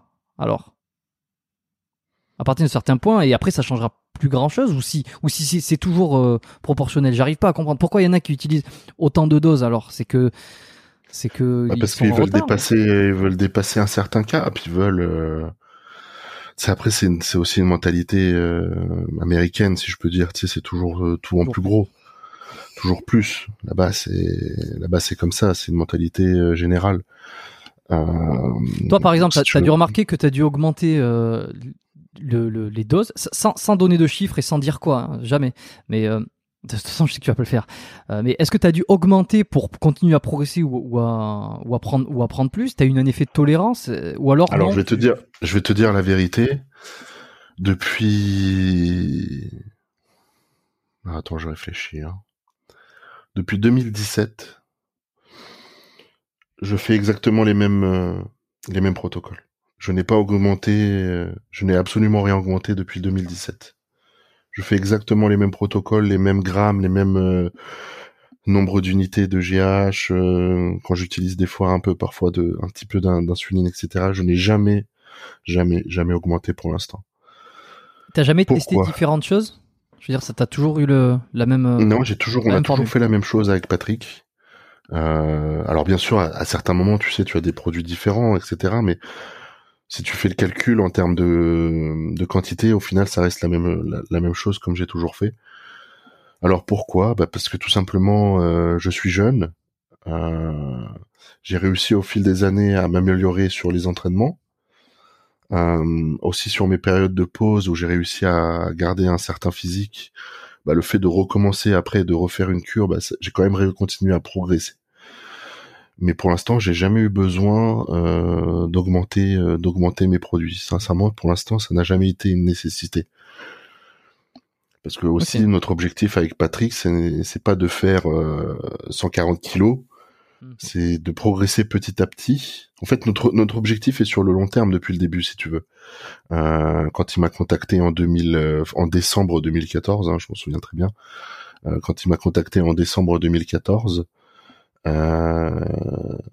notre objet, comme il m'a dit, parce que en fait, euh, si tu veux, il m'avait envoyé un message à l'époque sur euh, sur Facebook et il m'avait dit si tu veux qu'on collabore ensemble, euh, c'est quelque chose qui va être sur le long terme, sur le très long terme, ça va prendre des années ce qu'on va faire. Et ça a toujours été ça notre objectif depuis le début, c'est d'essayer de montrer un physique très esthétique une taille fine, euh, des grosses cuisses, euh, en fait en X quoi. En fait, si tu veux le bodybuilding, euh, c'est un physique en X, Hmm. donc des épaules larges, une taille fine et puis des, des grosses cuisses. Et ça a toujours été ça notre objectif. Et le truc, c'est que si euh, si on commence à faire des gros dosages, euh, des choses comme ça, etc. Quand, quand je suis jeune, euh, c'est sûr que bah, je, je vais prendre beaucoup de muscles, hein, je vais être très gros, etc. Mais tu vois, ma taille va s'élargir. En fait, je vais perdre tout- tous les tous les atouts que j'ai, euh, si tu veux, le- les atouts que j'ai au niveau des génétiques pour pouvoir gagner des compètes et, euh, et être compétitif. Bah, je vais les perdre au fil des années si je commence à faire tout ça. Hmm. Donc euh, donc c'est notre choix. C'est c'est notre choix. C'est c'est comme ça que nous nous on préfère travailler. Euh, Est-ce que t'as un modèle esthétique à quelqu'un Euh, euh, pour moi, c'est euh, Kevin Levron. il, il faisait quelle un taille lui? Il était euh, 1m80 Euh, lui, il faisait à peu près euh, à peu près ma taille, je crois, dans les 1m77, 76 peut-être. Faudrait que je, je regarde, mais il, il est pas loin des 80, oui. Ok, Kevin Levron, ouais, qui a complètement, euh, qui a arrêté là. Enfin, je dis, il a, il a testé, il a testé un, un comeback il y a pas si longtemps, mais que, bon, Oui, tout à fait, oui. oui. qui était pas Ouais, très bah, réussi, j'ai cru c'était du comprendre. business, hein, c'était, c'était parce qu'il avait lancé sa marque de, de compléments aussi. Ok, donc ça, c'est par exemple un physique euh, dont t'aimerais t'approcher. Ouais, pour moi, ça, c'est vraiment un physique euh, en open euh, magnifique, quoi. Et tu, av- avec ton réseau et tes connaissances, euh, tu sais ce qu'il a utilisé en termes alimentation, entraînement. euh, euh, oui, tout ça, côté, alimentation, ça. entraînement, après produit. De, de- de cette époque-là, il y a jamais personne qui a dit que je prenais ceci, je prenais cela. Donc, euh, c'est que des on-dit. Sur sa fin de carrière, oui, il a essayé de prendre plus de produits. Ça se voit notamment sur son physique vers la fin, parce qu'en fait, si tu veux, vers la fin, vers les 98, 99, 2000, euh, c'était l'année où il y a Ronnie Coleman qui est arrivé, Hmm. qui a gagné Olympia. Et les mecs, euh, ils ont, pff, il était tellement énorme comparé à eux que euh, leur, leur seule solution à ce moment-là, c'était d'augmenter les produits. Euh, mais malheureusement, tu vois, sur la, la- les dernières années, il est, il est moins joli. Je le trouve moins esthétique. Parce que tu vois qu'il a, qu'il a poussé un peu plus sur les produits. Euh, après te dire maintenant ce qu'il prenait exactement, non, je, je pense pas que c'est quelqu'un qui a abusé euh, comme certains gars de, de maintenant, de notre époque. Mais voilà, je, je peux pas te dire. Je, je préfère ne rien dire parce que je, ne sais pas. Je Mais je, j'étais curieux. Alors, toi, Ouais. t'as, t'as pas fait beaucoup de compétitions au final, hein, parce que euh, Non, fait, pas du tout, non. Ça fait quoi, 10 On ans que t'as quatre. commencé la muscu euh, Ouais, 4 en, en quoi En quatre. 6 ans, 7 ans? Euh, 4 en ouais en 6 ans exactement ouais. ma première c'était à 21 ans donc c'était les championnats de France euh, IFBB donc j'ai gagné en junior. Euh, après à 22 ans j'ai fait l'Arnold classique euh, junior. Là je m'étais totalement euh, totalement foiré sur le régime aussi. Euh, j'avais fini dixième. D'ailleurs ça ça m'avait mis une grosse claque aussi mais ça m'avait bien ça m'avait bien motivé Et puis après, bah, en 2019, la, la, compétition là, le Portugal, le Portugal. Oh. T'es passé. Portugal Pro, et puis en novembre le, le, le British Grand Prix où j'ai fini dernier. Oui. Et comment ça se passe une compétition alors, pas la préparation. La préparation, euh, peut-être que j'en parlerai une autre fois. J'en ai probablement déjà parlé avec d'autres invités sur ce podcast. Mais euh, disons que quand tu arrives, euh, c'est quoi l'ambiance J'en reviens sur mon postulat du début où tout le monde est un petit peu, c'est un monde un peu bizarre parce que dans les coulisses, il y a le tan, il y a le fait de se de congestionner un petit peu les muscles. D'ailleurs, je suis curieux de savoir le quand tu congestionnes dans les coulisses, T'essaies de congestionner uniquement les muscles qui sont points faibles pour essayer de rééquilibrer ou alors tu congestionnes tout pour être le plus gros possible? Alors tu congestionnes tout. Après c'est sûr que tu vas toujours mettre une petite euh, euh, un petit peu plus de de pump euh, de, de, congestion sur des points faibles. Bien sûr. Bien sûr, c'est le truc que tu vas un peu plus congestionner, ou alors c'est le truc où tu vas vraiment le, le congestionner juste avant de, de monter sur la scène, par exemple pour que ça ressorte mieux. Ok.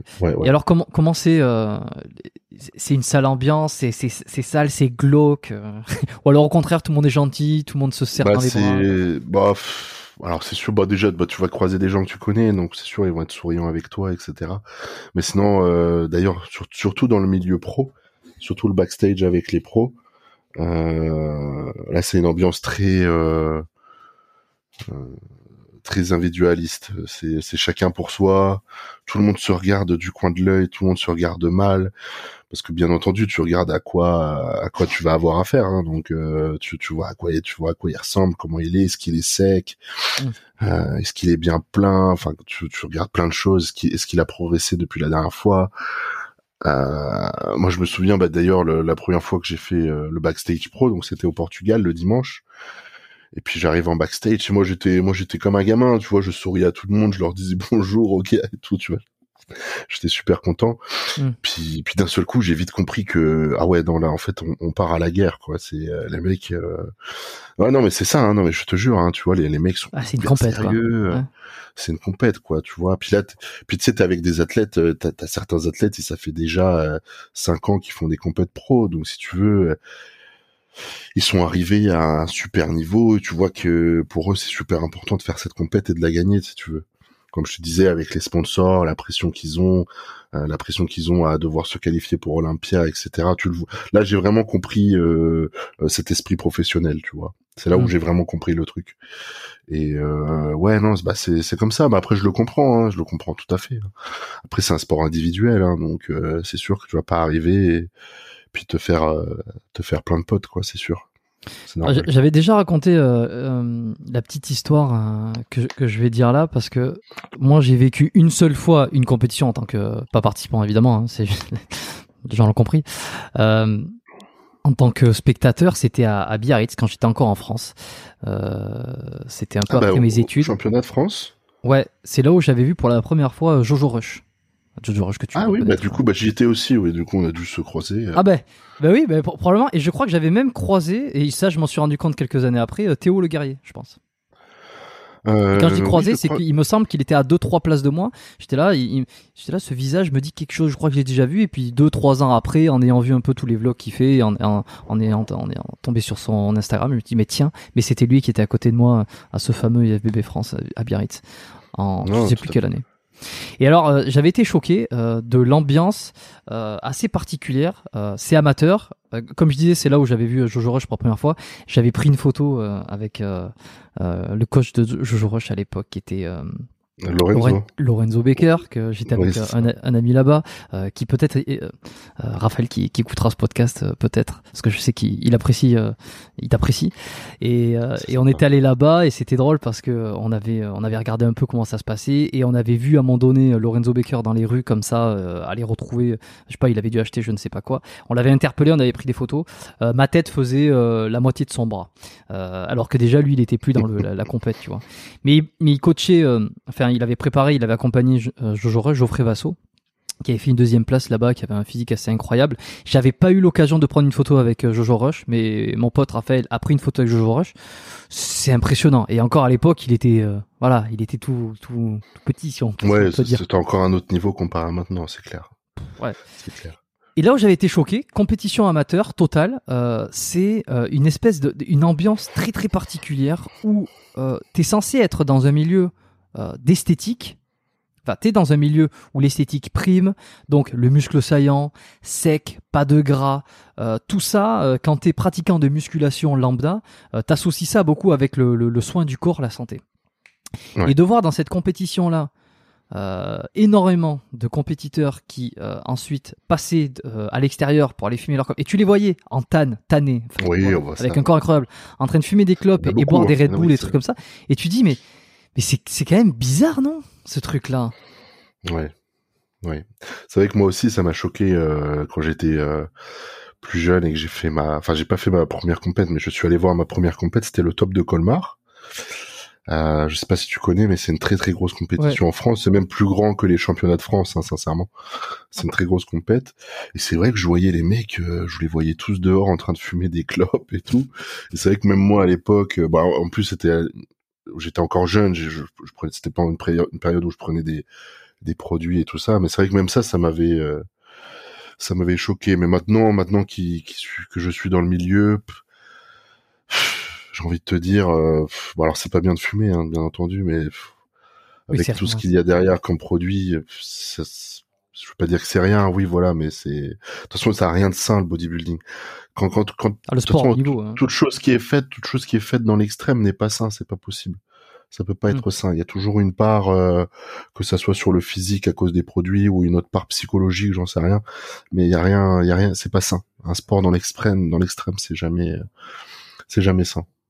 Et c'était assez marrant de voir cette différence, surtout euh, en, avec euh, la, pure innocence que j'avais lorsque j'étais allé. Enfin, j'avais jamais vu une compétition. Ouais, ouais, quand, bah, quand c'est sur scène, c'est incroyable. Les mecs, c'est fou. Mais quand c'est dans les, les, ba les, backstage ou alors le, le la, la, grande, je sais pas, le, la grande salle générale où il y a un petit peu tout le monde, il y a à la fois des stands, il y a, il y a, il y a, il y a des touristes et puis euh, il y a les pros qui se préparent pas très loin. Euh, c'est assez marrant euh, cette, fait, ouais. cette dissociation. Et toi, quand t'es passé en pro, est-ce que t'as vu une nette différence, que ça soit dans l'orga ou que ça soit dans la matérialité Tu m'as parlé que c'était beaucoup plus, ça montrait les crocs en compète, en, en, en professionnel. Euh, Est-ce que en termes de niveau, j'avais demandé ça aussi à um, Stéphane Matala hein, quand j'avais reçu euh, Stéphane sur le podcast parce qu'il a fait la compétition, il a eu sa carte pro aussi, et, j'ai envie d'avoir ton avis. Euh, quelle, quelle, est la grande différence de amateur à pro? Les mecs sont vraiment plus énormes? Ah oui, bah là c'est là tu là tu as le top du top. Hein. Surtout que moi je suis dans la catégorie open, donc c'est la plus grosse caté, donc là c'est là c'est les meilleurs athlètes du monde euh, de la catégorie open qui sont là donc euh, oui ça n'a rien à voir.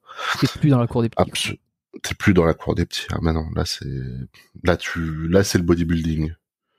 Là euh, ouais là tu comprends euh, tu comprends tu comprends ce que c'est le bodybuilding là.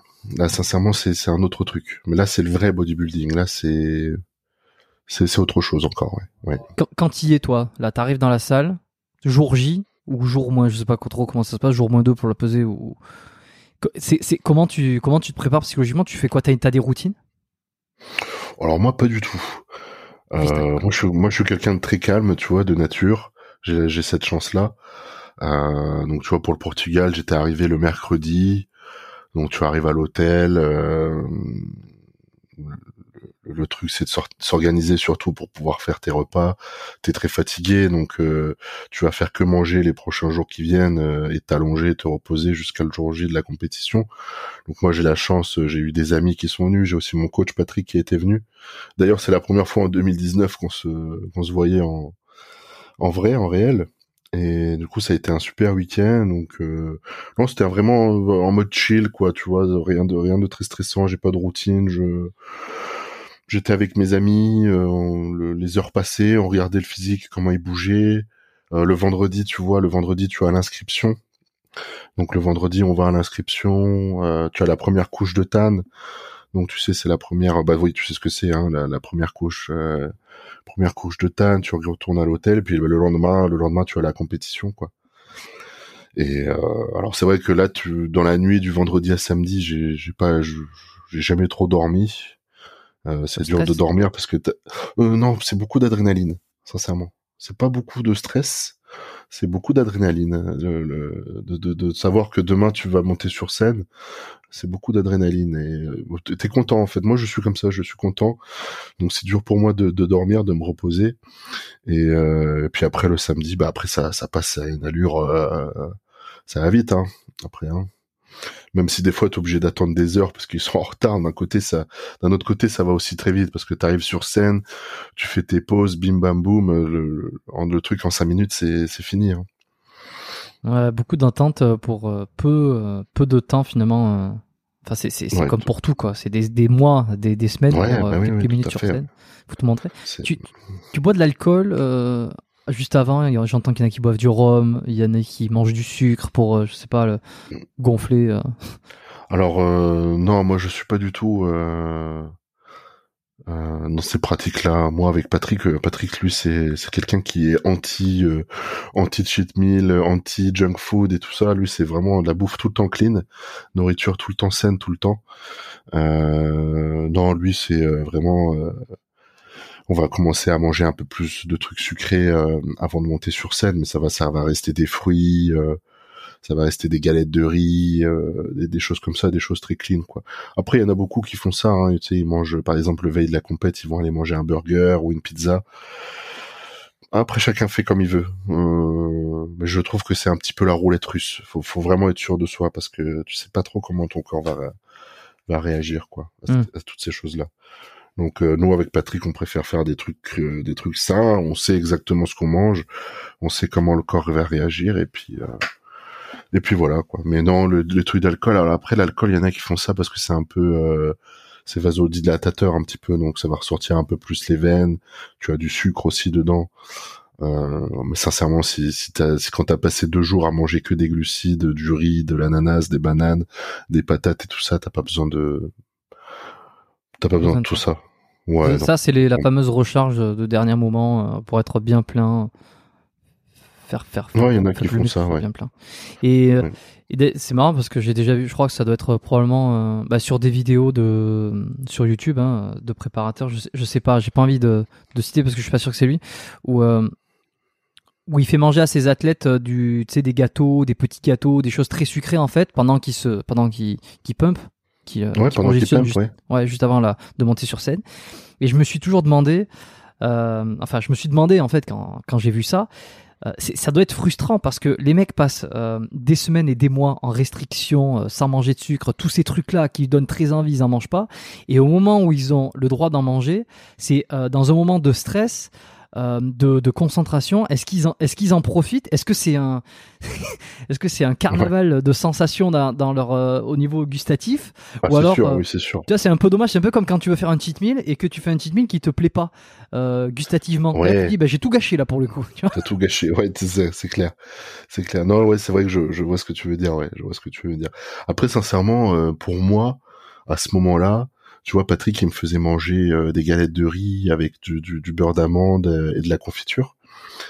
Euh, et déjà rien que là, rien que là, à ce moment-là, pour moi, c'était déjà comme un cheat meal, quoi. Donc, euh, ah, tu kiffes, même, même si. Ouais, ouais, ah oui, oui, oui. T'es tellement, t'es tellement sensible, si tu veux, t'en as pas mangé depuis des mois et des mois que.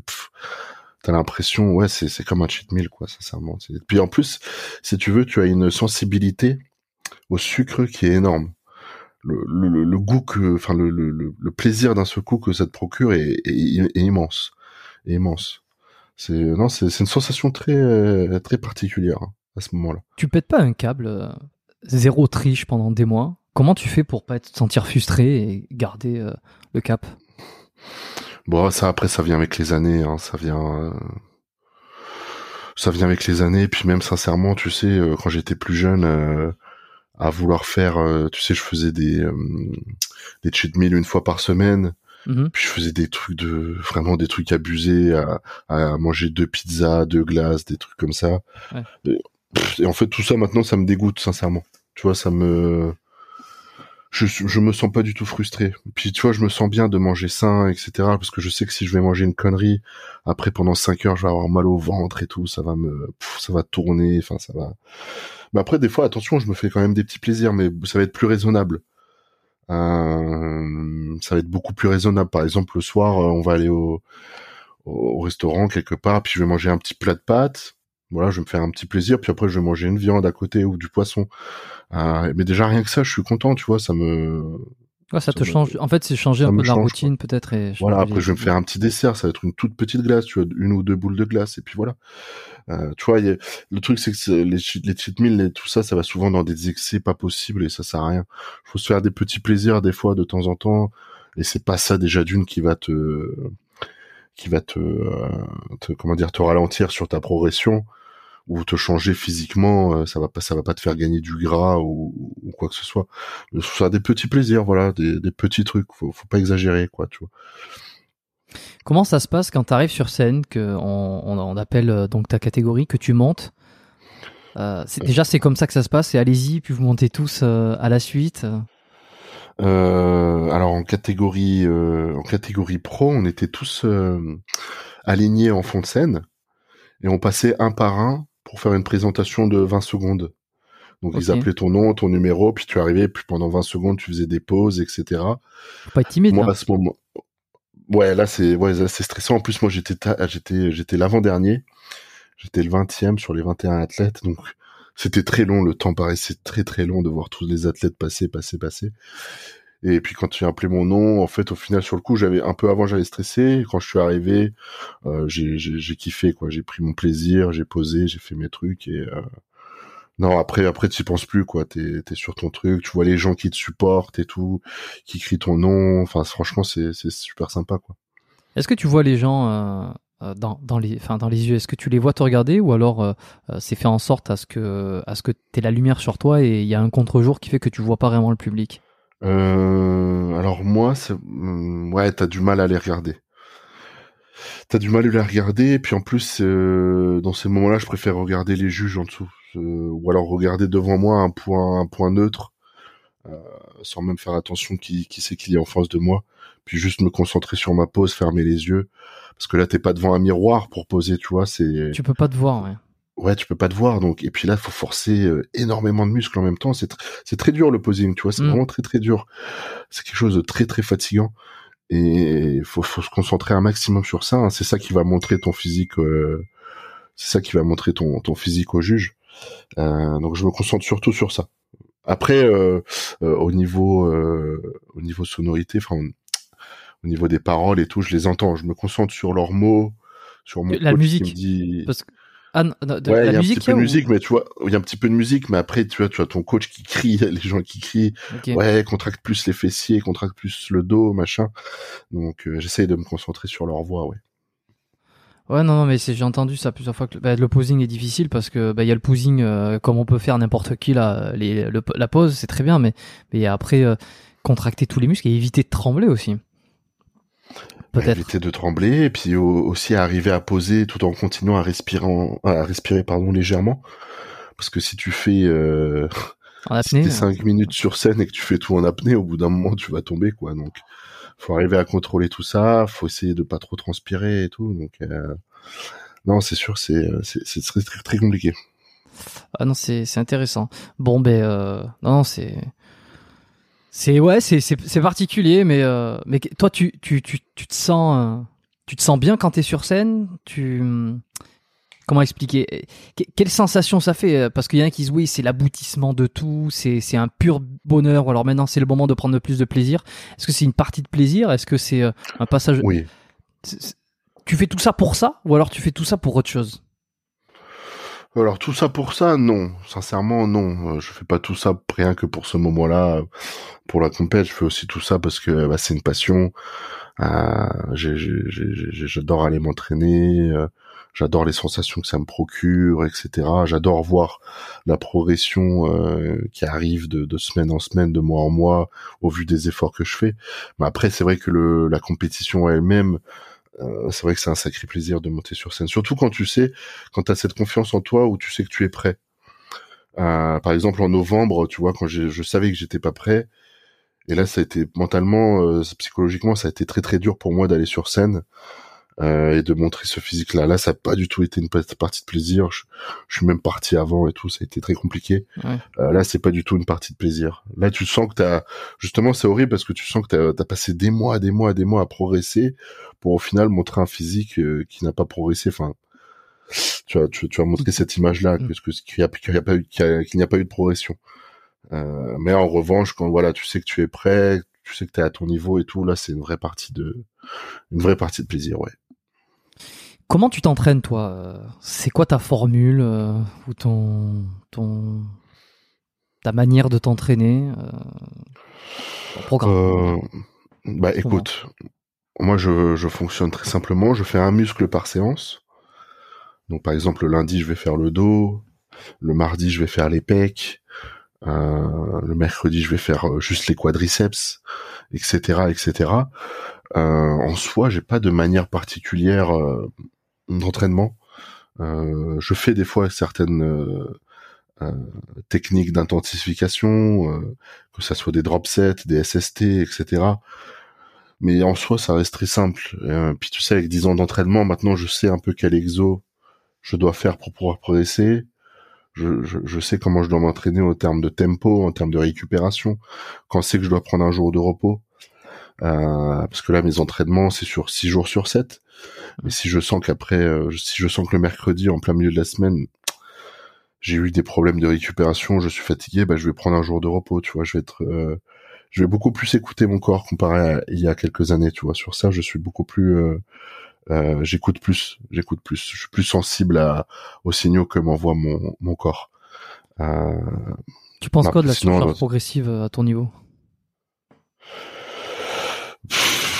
La surcharge progressive, euh,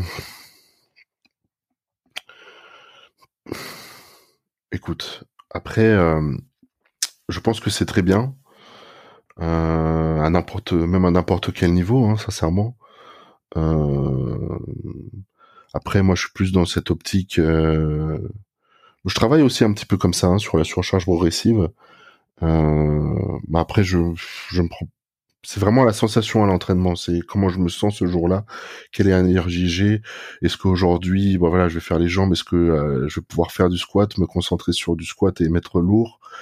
Euh, ou alors plutôt je suis fatigué, donc euh, on va plutôt faire du hack squat, puis après on va faire de la presse avec une certaine technique d'intensification.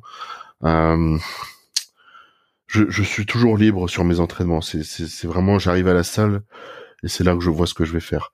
Mais la surcharge progressive, euh, oui, écoute, euh, moi j'ai pas de. Ouais, bah non, mais je voulais savoir, euh, est-ce que ça a évolué aussi cette vision-là de, de t'entraîner au fur et à mesure des années? Ou alors tu t'es toujours entraîné comme ça, même à l'âge de 17-18 ans? Hmm, non, bien sûr, ça évolue, ça évolue d'année en année, mais les bases, les bases sont toujours là, sincèrement. Ce qui va évoluer, c'est les points faibles que j'ai. Pourquoi au jour d'aujourd'hui, ce sont encore des points faibles Du coup, je me remets en question, j'essaye autre chose, j'essaye de comprendre qu'est-ce qu'il faut pour que je progresse. Et si ça progresse, bon bah voilà, j'ai trouvé le filon, il faut l'améliorer. Il faut que je reste sur ça, il faut que je fasse tel et tel exercice. Et puis euh, et, et, et puis voilà. Mais euh, après, ce qui est bien dans le bodybuilding, tu vois, c'est que tu en apprends tous les jours. Il y a toujours des choses à apprendre, que ça soit entraînement, nutrition, même euh, même plus au niveau chimie, etc. Il y a toujours énormément de choses à apprendre. Et en soi, mes entraînements, oui, sont. Si tu regardes comment je m'entraînais il y a 10 ans, bon, j'étais un gamin, mais euh, je faisais toujours à peu près les. Il y avait toujours cette intensité derrière, si tu veux, toujours cette niaque à l'entraînement. Mais euh, c'est sûr que maintenant, euh, je vais peut-être, je vais peut-être être un peu moins bourrin. Hum, hum, Je vais peut-être prendre un peu plus mon temps. Je vais prendre plus le temps pour m'échauffer. Euh, je vais prendre plus de temps pour faire des étirements hors entraînement, euh, etc., etc. Essayer de prendre plus soin de, de, de mon corps parce que quand t'as 20 ans, tu, tu tu sens rien de tout ça, tu vois. Mais là, les années passent et même si j'ai 27 ans, hein, ce qui est un âge encore très jeune quand même, euh, tu, tu, tu sens tu sens qu'il faut il faut prendre soin de son de son corps à ce niveau-là. Est-ce que tu as un exemple de quelque chose que tu as appris là très récemment? Comme tu me disais, il y a toujours des choses à apprendre. Euh, On oui, là cette année, ça va être surtout sur mon entraînement de dos, tu vois. Mon dos, euh, mon dos a toujours été un très gros point faible chez moi. Et euh, mon problème, ça a été l'ego, euh, de vouloir mettre toujours trop trop lourd sur mes exercices. Ouais. Et alors qu'en fait, j'aurais dû me concentrer sur les mouvements, bien bien faire les mouvements, une bonne amplitude, bien contracter le muscle, bien me placer au niveau des mains, certains placements, etc. Et, et c'est ça qui faisait surtout la différence. C'est juste que moi, mentalement, je me voyais pas réduire mes charges, passer sur des charges un peu légères pour moi, parce que moi j'aime bien pousser lourd à l'entraînement et passer sur des charges légères et me dire euh, ah, c'est pas comme ça que je vais progresser quoi. Et bêtement pendant des années j'ai pensé comme ça. Et là cette année, bah, je, je me suis sorti de tout ça et c'est là que j'ai commencé à, avoir des des, des des, résultats sur mon dos, ouais, ouais, par exemple. Ok, ouais, c'est intéressant. Donc euh, ouais. Euh, machine ou poids libre? C'est quoi que tu préfères? Euh... Les deux Ça dépend du muscle. Les, deux, sincèrement. Les deux. Les deux. Je pense qu'il faut des deux. Il faut des deux parce que bah, il y a des machines tout simplement où bah elles vont avoir un angle parfait. Tu vas travailler le muscle vraiment parfaitement, euh, même en réduisant les risques de blessures sur d'autres muscles secondaires, etc. Donc les machines certaines fois sont, sont vraiment parfaites à ce niveau-là. Après libre, bah, parce que libre ça, ça apporte tellement un stress euh, au, au, niveau du corps que il y a rien de mieux quoi. Tu vois, je, je mettrais toujours en avant par exemple le squat pour les pour les cuisses, euh, tout ce genre de tout ce genre de choses. C'est ton point fort euh, les cuisses, tu penses? Oui, oui, oui, ça a toujours été. Euh, le numéro un, je suis tout jeune, ça a toujours été mon, mon point fort. Puis ça a toujours été euh, l'entraînement que je, je, préférais le plus, même quand j'étais môme à 17 ans, euh, c'est tout, tout, de suite le truc que j'ai adoré, quoi. Alors comment comment t'expliques euh, que le dos, par exemple, qui euh, était un, un, de tes points faibles, en le travaillant lourd, ça ne fonctionnait pas, et à partir du moment où tu as arrêté de travailler lourd, ça fonctionnait. C'est parce que tu ça prenait trop le, les bras prenaient trop le relais, t'arrives pas, t'arrivais pas à exactement. Ça?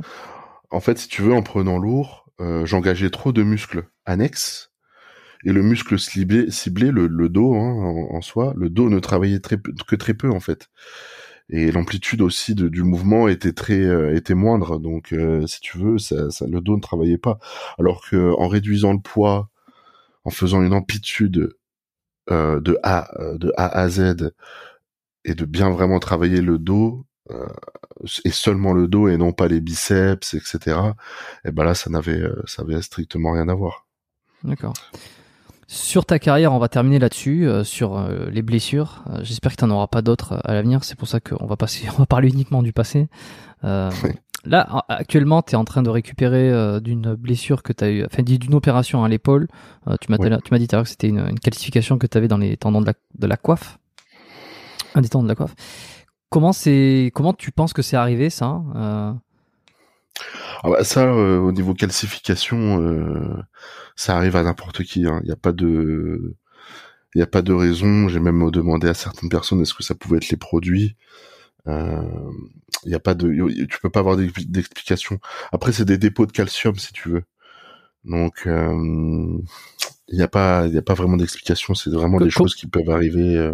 Euh, Comment t'as as commencé à le sentir À partir de quand tu ça a devenu handicapant et que tu as décidé de consulter pour finir par te faire opérer? Alors euh, voilà, ça tu vois, ça, ça, va être intéressant pour euh, pour ceux qui nous écoutent parce que j'ai été un peu idiot. Euh, en fait, c'est arrivé six mois, cinq six mois avant ma compétition là de novembre en 2020. Je commençais à avoir des douleurs à mon épaule. en fait, c'était surtout sur les mouvements rotation externe et je perdais, je commençais à perdre en amplitude si tu veux avec mon épaule. Je commençais à avoir des douleurs. Puis tu sais, bah voilà, la, préparation était engagée moi, à côté, j'allais voir un ostéo, je mettais un peu de glace, etc. Donc des fois, j'avais l'impression que la, douleur se réduisait un peu. Donc j'ai continué, j'ai continué. Euh, après, la douleur, elle a commencé à de plus en plus s'intensifier. Je perdais de plus en plus de mobilité. Euh, et c'est vrai que les six dernières semaines pour ma prépa de compète, elles ont été très très compliquées. J'avais vraiment une très grosse douleur. Euh, mais j'ai rien lâché. Après, j'avais rien dit sur les réseaux, etc. Je m'étais dit bon, après la compète, je vais prendre du repos, puis ça se trouve ça, ça partira. Grosse erreur. Euh, donc la compète c'est fini. J'ai pris du repos. J'ai attendu, j'ai attendu, j'ai attendu. Et tu vois, la compétition était en novembre et le premier examen que j'ai fait euh, était en février.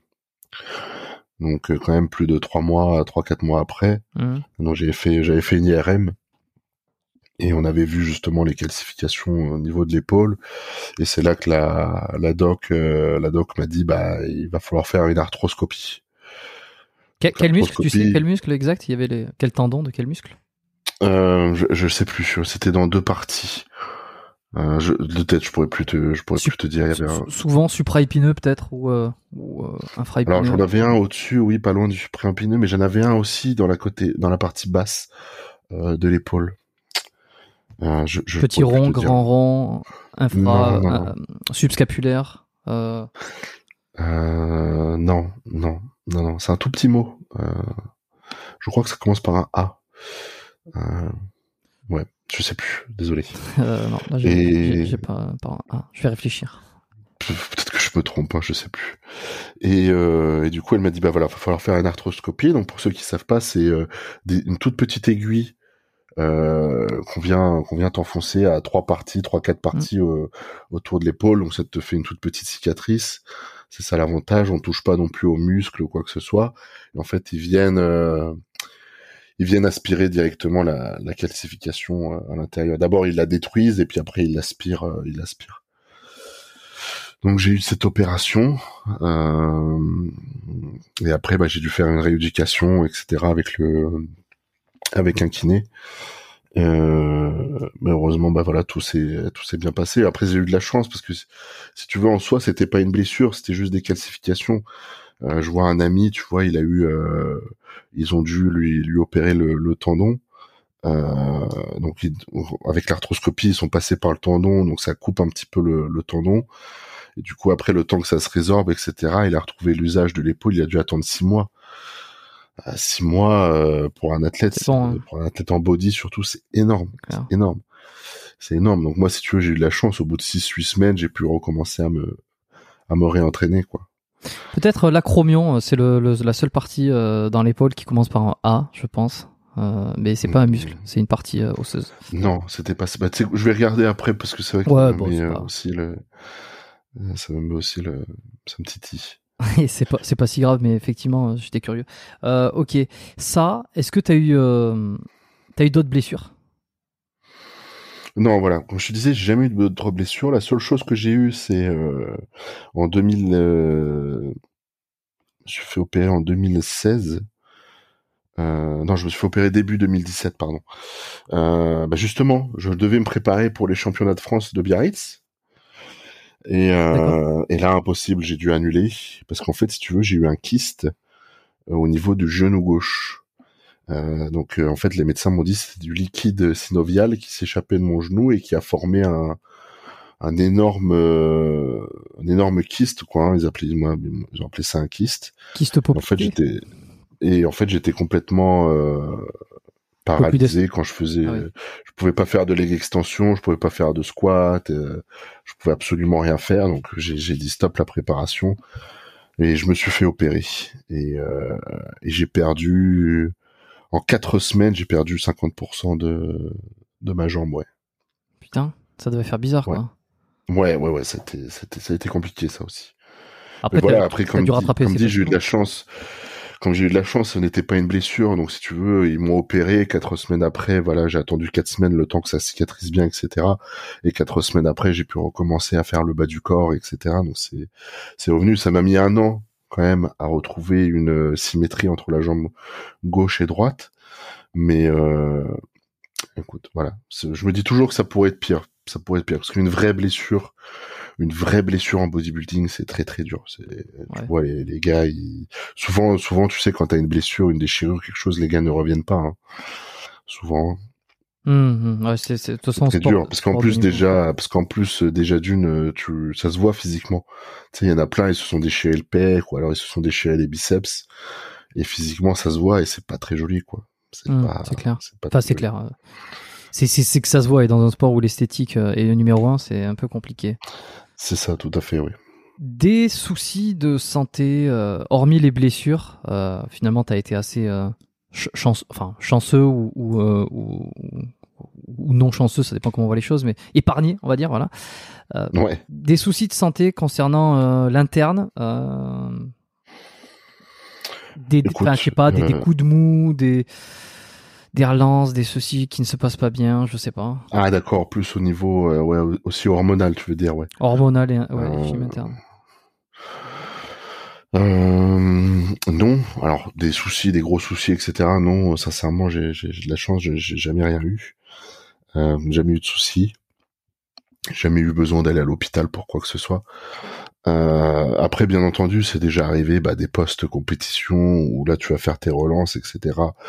Bah, c'est sûr, hein, on va pas se le cacher, il y a toujours des moments où tu as des, coups de mou, même en termes de libido, hein, bien évidemment. Euh, mais ça, après, ça, revient. Puis après, chaque personne réagit complètement différemment.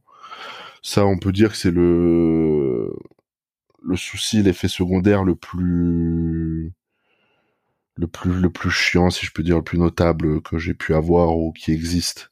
Mm. Euh, après sur les autres les autres choses, euh, sincèrement, j'ai jamais eu de de soucis, de soucis sincèrement. Mais pour ce qui est des des problèmes de libido, etc., c'est tout à fait normal. C'est, tu sais, c'est des pendant des mois et des mois, tu donnes des dosages énormes de testostérone, puis du jour au lendemain, tu arrêtes tout, tu fais ta relance.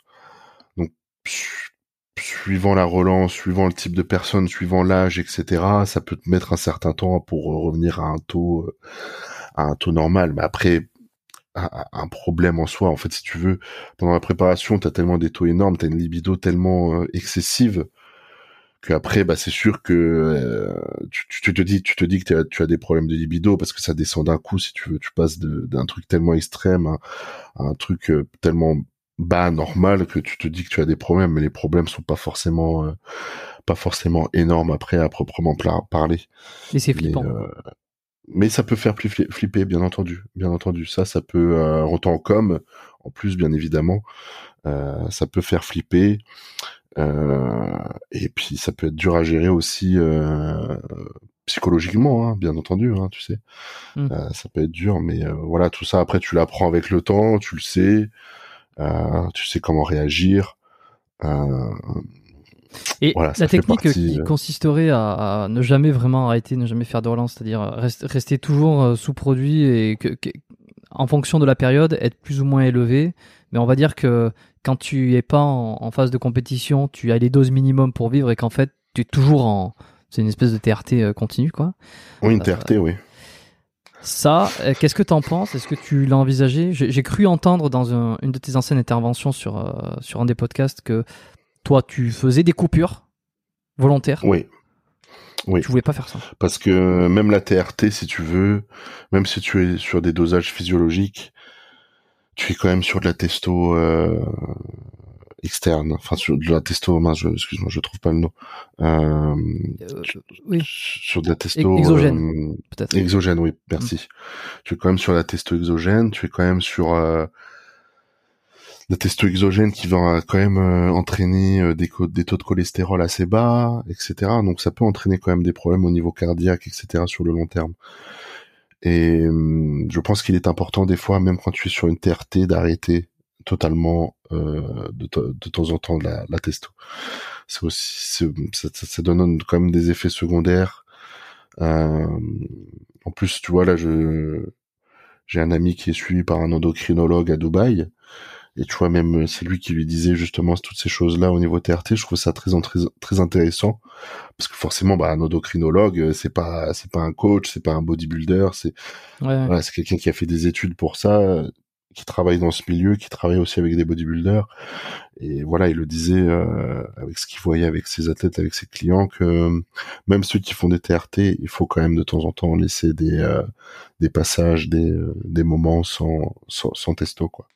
Et t'as pas peur, par exemple, que dans, dans je sais pas 20 ans, enfin à la fin de ta carrière, comme beaucoup de professionnels, euh, tu seras obligé de d'être en supplémentation euh, à vie en quelque sorte parce que euh, parce que il y aura tellement eu de d'hormones, enfin de, d'hormones élevées dans ton corps que finalement ton système sera épuisé même si tu essaies de le laisser reposer. Oui, il n'arrivera pas. oui. Ouais. non, ça j'y ai déjà pensé sincèrement et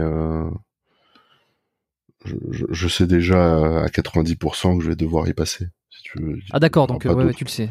Il n'y aura pas d'autre option. Oui, oui, bien sûr, je le sais totalement. Je le sais totalement. Après, sincèrement, si tu regardes tous ceux qui ont 50 ans, 60 ans, etc., déjà la génération de, de mon père, tous les problèmes de, de testo qu'ils ont déjà naturellement. Je me dis que notre génération, en plus de ça, elle va y passer, puis ça sera sûrement encore pire avec toute tout ce qu'on peut euh, consommer dans notre vie, que ce soit la pollution, la nourriture, enfin toutes ces choses là. Je je pense que dans toute façon, je pense que de toute façon j'y serais passé euh, avec ou sans produit. Enfin, on le voit de plus en plus ce, phénomène de TRT.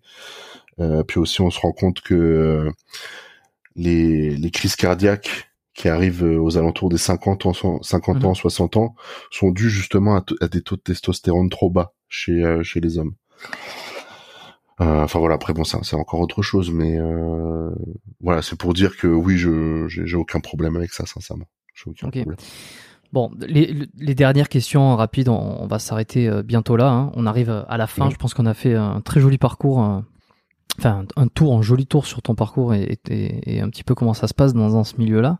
Évidemment, je, c'est pas c'est pas un podcast un podcast exhaustif sur le bodybuilding, mais en tout cas, tu as répondu à énormément de mes questions, donc euh, c'est le, critère rempli. Néanmoins, tu fais quoi pour ta santé au quotidien aujourd'hui?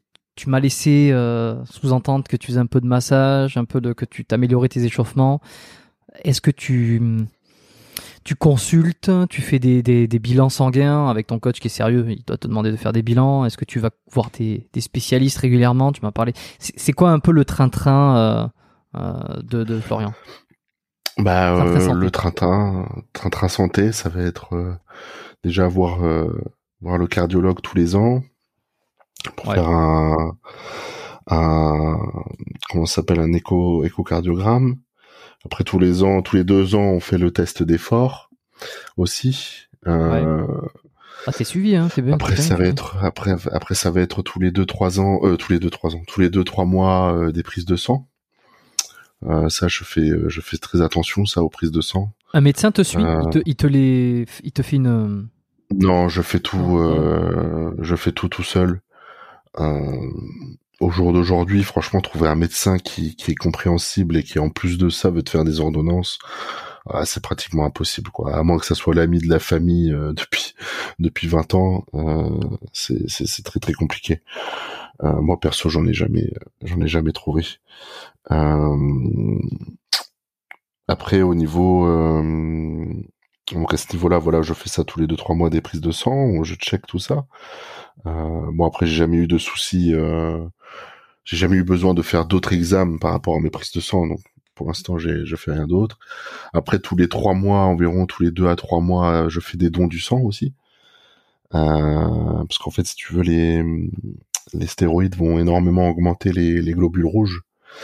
Donc tu vas avoir une hématocrie euh, très élevée. Donc ça c'est pas bon pour tout ce qui est cardiaque, pression sanguine, etc.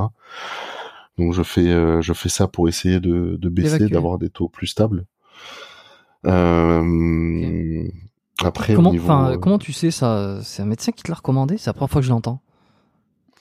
Oh, ça c'est, euh, ça fait très longtemps que je le fais. Euh, c'est surtout, je l'ai vu sur, j'ai vu ça surtout en fait sur les, à l'époque j'avais vu, vu les Américains faire ça. Ils faisaient énormément ça. Et puis là, bah là c'est en train de venir en Europe, même en France là, ça fait quelques mois qu'ils commencent à en parler, que ça commence à, je crois, je crois, je l'ai vu même dans un podcast de de Rob. Au niveau, c'est le docteur qui dit de faire des des dons du sang pour baisser cette valeur. Donc je vois même là en France ça commence à arriver. Euh, moi mes clients je l'avais toujours euh, toujours dit depuis quelques années maintenant. Après malheureusement bon il y en a qui qui osent pas trop le faire, qui ont un peu peur etc. Bon c'est dommage mais pour le côté santé c'est quand même euh, assez important. Parce que le don du sang, on va rappeler que tu donnes ton sang pour des personnes qui en ont besoin. Euh, si on peut rassurer, euh, c'est que ce sang-là va être nettoyé. Hein. enfin, nettoyé, va être euh, enlevé de toutes les, les toxines et, et compagnie. Quoi. Parce que sinon, celui, qui, sinon celui qui le reçoit pur derrière, euh, putain, il a un ah, il fait, putain, je suis en forme après ce truc-là. il va grossir dans son lit. et et ouais, donc sur là, sur le plan médical, je fais ça. Et puis après, ouais, euh, sur le plan euh, ouais, physique, euh, enfin, je sais pas si on peut appeler ça physique, mais euh, ça va plus être voir un ostéo. Euh, c'est mon physiothérapeute là à Rome, au moins minimum une fois par mois. Mais après, quand je suis en prépa compète, j'y vais toutes les deux semaines. ça, je fais super attention. en plus, c'est quelqu'un qui, j'ai la chance, c'est quelqu'un qui, qui est aussi dans le body. Hmm. Donc on parle librement de tout ça et ça, ça fait plaisir. Il comprend tout ce que je fais, même mes entraînements, il voit les entraînements que je fais etc. Il me dit si en ce moment je devrais plutôt éviter de faire ça, etc., etc. Donc euh, non, franchement, euh, sur ça, j'ai j'ai de la chance de, de, de l'avoir rencontré. Ouais, c'est important. Euh, ouais, ça c'est très très important. Ça, franchement, ça c'est un truc. on se rend pas compte. En plus, en France, tu vois, bah, en plus toi tu es tu es ostéopathe. Hmm. en France, ça m'est déjà arrivé de voir un ostéopathe. Ah, bah, après, tu me diras ton mhm ton avis hein, là-dessus, mm. mais ça m'est déjà arrivé de voir des ostéos et puis tu sais, de leur faire comprendre que voilà, je fais un sport à haut niveau, les entraînements sont durs, sont lourds, c'est c'est un gros stress pour euh, pour le corps et que j'ai besoin d'avoir une personne euh, à mes côtés et de l'avoir régulièrement quoi. Et puis ça m'est déjà arrivé de me dire ah bah voilà écoute on a fait une, séance on se revoit dans dans, 4 6 mois quoi dans dans 5 mois etc. Et ça tu vois j'ai un peu du, mal à comprendre ce raisonnement. Euh, j'ai trouvé ça un peu qu'en France c'est le... alors c'est euh. ouais alors il y a, y a double chose il y a, y a de la modestie et il y a en même temps euh, enfin une, certaine forme de modestie une certaine forme de pas vouloir faire revenir euh, souvent les, les, patients les, les, les, personnes qu'on prend en charge. Parce que très souvent c'est ce qui est enseigné dans les écoles et puis c'est ce que c'est ce que se veut l'ostéopathie d'un point de vue art l'art de l'ostéopathie. C'est pas c'est c'est ça, ça veut se différencier de la kiné aussi dans alors dans la manière d'approcher la thérapie la manière d'approcher la personne. Et puis sur ce suivi-là, c'est que en kiné, on va recevoir, enfin, les kinés vont euh, faire des rendez-vous régulièrement. En ostéo, c'est plutôt l'idée, on va te rééquilibrer, puis on va, voilà, on va te voir dans six mois. C'est, c'est la, la mentalité. Euh, je pense que, comme tu le dis, en fait, ça dépend de, ça dépend de ce que veut la personne, dans, ça dépend de son, de son contexte. Euh, je pense qu'il n'y a aucune problématique à voir euh, en enfin de consulter un ostéo régulièrement quand on est dans un contexte favorable comme une préparation de compète comme un sportif qui qui, euh, qui est souvent en contrainte musculaire en contrainte mécanique euh, et puis outre le côté de rééquilibrer entre guillemets la personne il y a aussi le côté ça fait du bien en fait. Je veux dire symptomatologiquement parlant on va dire étirer un muscle travailler la mobilité sur une épaule ou quoi même si ça rééquilibre pas pour de bon le problème, c'est un truc qui en fait fait du, fait, du bien aussi sur le moment et puis qui va, qui va, qui va peut-être perdurer quelques jours. Ensuite, il va falloir revenir. Et comme tu le dis, euh, suivre un athlète, euh, c'est, il faut, il faut comprendre en fait, il faut comprendre son monde. Euh, et le body, il y en a pas beaucoup qui pratiquent, des ostéos encore moins, et hum, des kinés peut-être encore moins. Et puis souvent, voilà, c'est ça, c'est, c'est, c'est un monde à part quoi. Je veux dire, le, le non sportif n'est pas un sportif de haut niveau. Tout à fait. Forcément, c'est pas la même approche. Non, non, c'est clair. Non, mais je comprends mieux. Euh, et puis les approches aussi. Peut-être ceux qui vont être euh, beaucoup plus euh, spirituels ou énergétiques, ils vont peut-être moins se reconnaître dans ce genre de prise en charge, dans ce genre de sport pour la prise en charge, que quelqu'un qui est qui est peut-être un peu plus mécanique. Bon, des, ostéos vont gueuler hein, s'ils écoutent ce, ce, podcast, ils sont arrivés jusque là.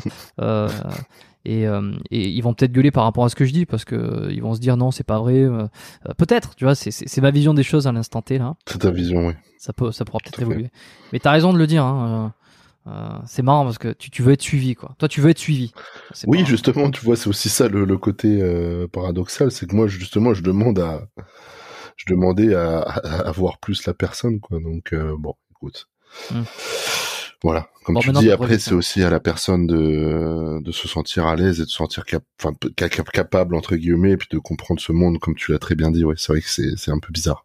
Complet. Un peu bizarre. D'autres thérapies, d'autres choses que tu fais? Parce que là, tu m'as parlé un peu, un peu kiné par rapport à ta rééducation, ostéo une fois par mois en hors compète? Est-ce qu'il y a d'autres activités euh, Des thérapies, non. Euh, alors un truc que j'aimerais faire, mais ça, ça fait longtemps que je le dis, ça fait un an que je le dis, mais je je m'y mets pas. Euh, j'aimerais à me mettre euh, à me mettre à faire euh, peut-être un peu de yoga, tu vois. ok. Euh, les bases, les bases du yoga et tout, parce que j'ai, je, vois que sur le plan mental, ça pourrait beaucoup m'aider, tu vois. Euh, je pourrais, Alors quel, quel niveau? Parce que t'es pas un mec stressé, tu m'as dit. Euh, t'es plutôt calme. Ouais, mais euh, plutôt. alors à quel niveau je, je ne sais pas. Hein, je, j'y connais rien. Je, je pourrais pas te dire. Mais euh, même si je suis quelqu'un de calme, tu sais, dans, dans, ma tête, il y a toujours des, des, des, choses qui tournent, qui tournent. Et c'est plus sur ce moment-là pour euh, avoir un peu de réflexion, un peu ce mettre en, ordre un peu ses idées, se, calmer deux minutes, souffler. Je, je, je, vois que ça a beaucoup de bienfaits. Mm. Je m'étais intéressé. Et euh, c'est vrai que j'aurais aimé euh, commencer un peu un peu plus à m'y intéresser. Enfin, du moins quelqu'un qui puisse m'apprendre euh, m'apprendre tout ça. Tu vois, je trouve je trouve que ça a l'air très intéressant. Bon, s'il y a un, yogi qui écoute euh, ce podcast, euh, qui, qui pense qu'il pourrait, euh, je sais pas, une chaîne YouTube, un compte, un, un contenu intéressant, ben, n'hésitez pas à prendre contact avec, Florian, avec moi aussi. Hein. avec plaisir. avec toi. toi aussi, tu te mets. alors peut-être pas de point de vue pratique, mais parce que je suis intéressé pour un petit peu ce qui existe et s'il y en a qui, qui produisent du contenu sur ça. et d'ailleurs, petit appel à l'action, hein, si vous connaissez une personne qui, qui allie yoga, fitness, tout ça, ça fait longtemps que j'ai envie de parler de yoga dans ce podcast podcast, euh, ça serait l'occasion. Donc envoyez-moi vos recommandations. Euh, intéressant. Intéressant. Ça pourrait être cool. Ok, bon, c'est bien beau tout ça. Euh, on, va s'arrêter là avant mes, mes, trois questions. Alors plus que deux, puisque comme je t'ai dit, là, une des questions, je te l'ai posée au tout début, mais je ne peux pas m'empêcher quand même de, vouloir te la demander parce qu'on a passé plein de sujets et je vais essayer d'être un peu plus général. Si on revient à tes 20, à tes 20 ans, on oublie peut-être le côté spécial dopage, tu vois. toi, Florian, à 20 ans, dans la vie, c'est quoi le meilleur conseil que tu aurais eu besoin d'entendre? La vache. tu me poses une sacrée question là. Euh, Un truc, le premier truc qui te vient, hein, c'est pas grave si demain c'est notre réponse. En plus, ta question, elle est assez, euh, comment dire, euh, populaire, enfin dans le sens où on aurait, j'aurais pu déjà me la poser avant J'aurais déjà pu savoir la réponse, mais, euh, c'est toujours très difficile quand il s'agit de nous. Quoi. Ouais, ouais, ouais, quand il s'agit de nous comme ça, qu'est-ce que j'aurais pu dire euh... Qu'est-ce que j'aurais aimé entendre à mes 20 ans Qu'est-ce que tu aurais besoin d'entendre ouais? euh...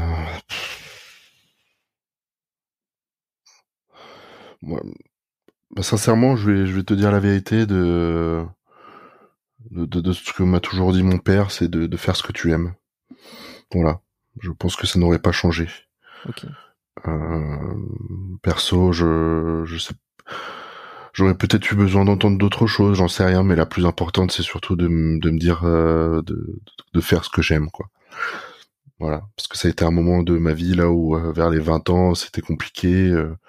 je pensais m'être lancé au niveau de mes études et tout ça dans ma vie professionnelle dans quelque chose que j'aimais. En fait, au final, je, c'est quelque chose qui m'a très vite dégoûté et persévérer dans quelque chose que je que j'aimais au final bah ça m'a ça m'a amené là aujourd'hui et j'en suis très content quoi.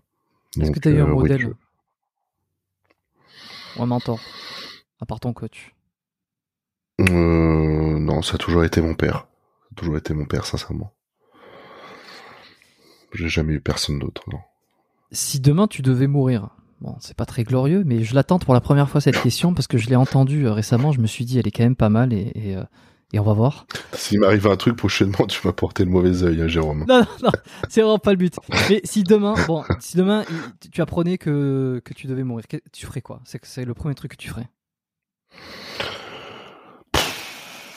Que par exemple que j'allais mourir bientôt quoi. C'est ça un peu que tu veux dire euh. ouais ou là dans la semaine là, dans la semaine qui suit là ou à la fin de la semaine euh, c'est c'est fini c'est une maladie incurable j'en sais bah, passer passer le plus de moments possible euh, avec les gens que j'aime quoi. Essayer de de les rendre heureux et puis de leur laisser une, une bonne image de moi qu'ils soient fiers de moi avant que je parte quoi. C'est surtout ça. Ok bon. Est-ce que tu as un livre à me recommander? Un bouquin que, que tu as lu là euh, récemment Alors là, le dernier bouquin que j'ai lu, c'est euh, L'éveil des consciences avec euh, Frédéric Delavier. Mister, ouais. Mister Delavier. Et, euh... Et alors? Et bon, on l'aime, on l'aime ou on l'aime pas. Hein. C'est sûr, Frédéric, il est assez, assez cash, assez direct. Hmm. Et franchement, non, j'ai très bien apprécié. J'ai un très, très bon livre. En plus, tu vois, il y a des parties. il va aussi sur les parties, comment dire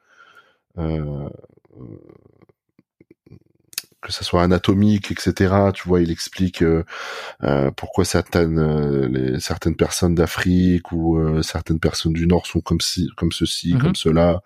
il explique vraiment tout de A à Z. Et j'ai bien j'ai bien apprécié ce livre. J'ai bien apprécié. Et là, tu vois, je viens de commander un livre de Gunter Polly Euh, lui, il travaille dans tout ce qui est euh, écologique. Ok. Est-ce que t'as le Je trouve que le t'as le alors le nom du le nom du alors ça c'est le nom de l'auteur. Le nom du livre c'est l'économie l'économie bleue 3.0. 3.0. Je l'ai là, ouais. Ok. Et alors, si tu veux te faire déjà une idée de lui, euh, pour, pour un, un, un, de ces cas, tu peux voir euh, sur YouTube, il a des, euh, il a des podcasts ou euh, des trucs comme ça. Il a des, aussi des conférences avec Idriss Aberkan. Ouais, ouais, ouais. Et franchement, c'est super, super intéressant. Il a une, il est, il a une intelligence, il a une, puis il est tellement humble en fait dans, dans ce qu'il fait, euh, c'est, c'est incroyable quoi. Puis tu, c'est une source d'information, tu, tu apprends tellement de choses. Puis tu sais, en ce moment, on n'arrête pas de nous, on n'arrête pas de nous bassiner avec l'écologie, la pollution, tous ces trucs. Mhm. Et pff, on part dans des, on part dans des, dans des trucs qui, qui n'ont absolument aucun sens. Et lui, il t'explique vraiment qu'est-ce qui pourrait être bénéfique à l'écologie, à notre terre, comment on pourrait produire euh, sans pollution, sans etc. etc. Et c'est vraiment super super intéressant. Mais c'est, mais c'est pas que de l'écologie, c'est c'est c'est aussi de la psychologie hein, aussi. Il est vraiment super euh, super intéressant. Parfait. Bah, je connaissais pas euh, du tout. Donc, je me note ça. Les références seront facilement retrouvables dans la description de l'épisode pour ceux qui veulent aller cliquer sur les liens que je laisserai. Euh, je pense qu'on est pas mal. Hein, euh, le fameux Delavier, euh, qui était quand, quand je l'avais reçu sur le podcast, euh, certains disent que c'est un des passages. Il y, a des passages qui font partie des, des plus mémorables à la fois de ce podcast et de, des interventions de Delavier. Pour ceux qui n'ont pas écouté l'épisode, allez vous faire plaisir. Il est long, mais il est, c'est, il y a toute une construction euh, sur, sur cet épisode avec Ouais, Mister. Frédéric Ouais, et, et son acolyte Michael Gundil aussi. Les deux ont dépassé les trois heures moi et, euh, et c'est au plus c'est c'est c'est pour le plus grand bonheur de- des auditeurs. Euh, on est bon. On te retrouve euh, Florian sur ben, Instagram. Je sais que tu n'as pas de chaîne YouTube malheureusement. Non, je suis pas du tout. Alors moi, les réseaux sociaux, c'est mon gros défaut, tu vois. Je, Tu partages pas. je ne suis pas quelqu'un de très actif. Ouais. Bon, t'as quand même un Instagram qui est pas mal quoi. Tu mets des photos. euh, Oui, bah, plus ça plus lifestyle je- d'ailleurs euh, ces derniers temps. ouais.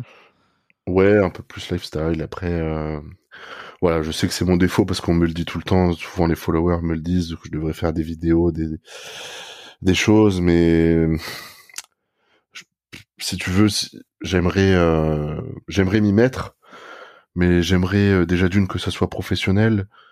euh, et puis de deux que euh, d'essayer de faire un truc un peu autre que tout ce que tout le monde fait déjà quoi parce que si c'est pour me si c'est pour me filmer leur montrer que je mange du riz du poulet et tout ça enfin même pour moi je trouve ça ennuyant tu vois Hmm.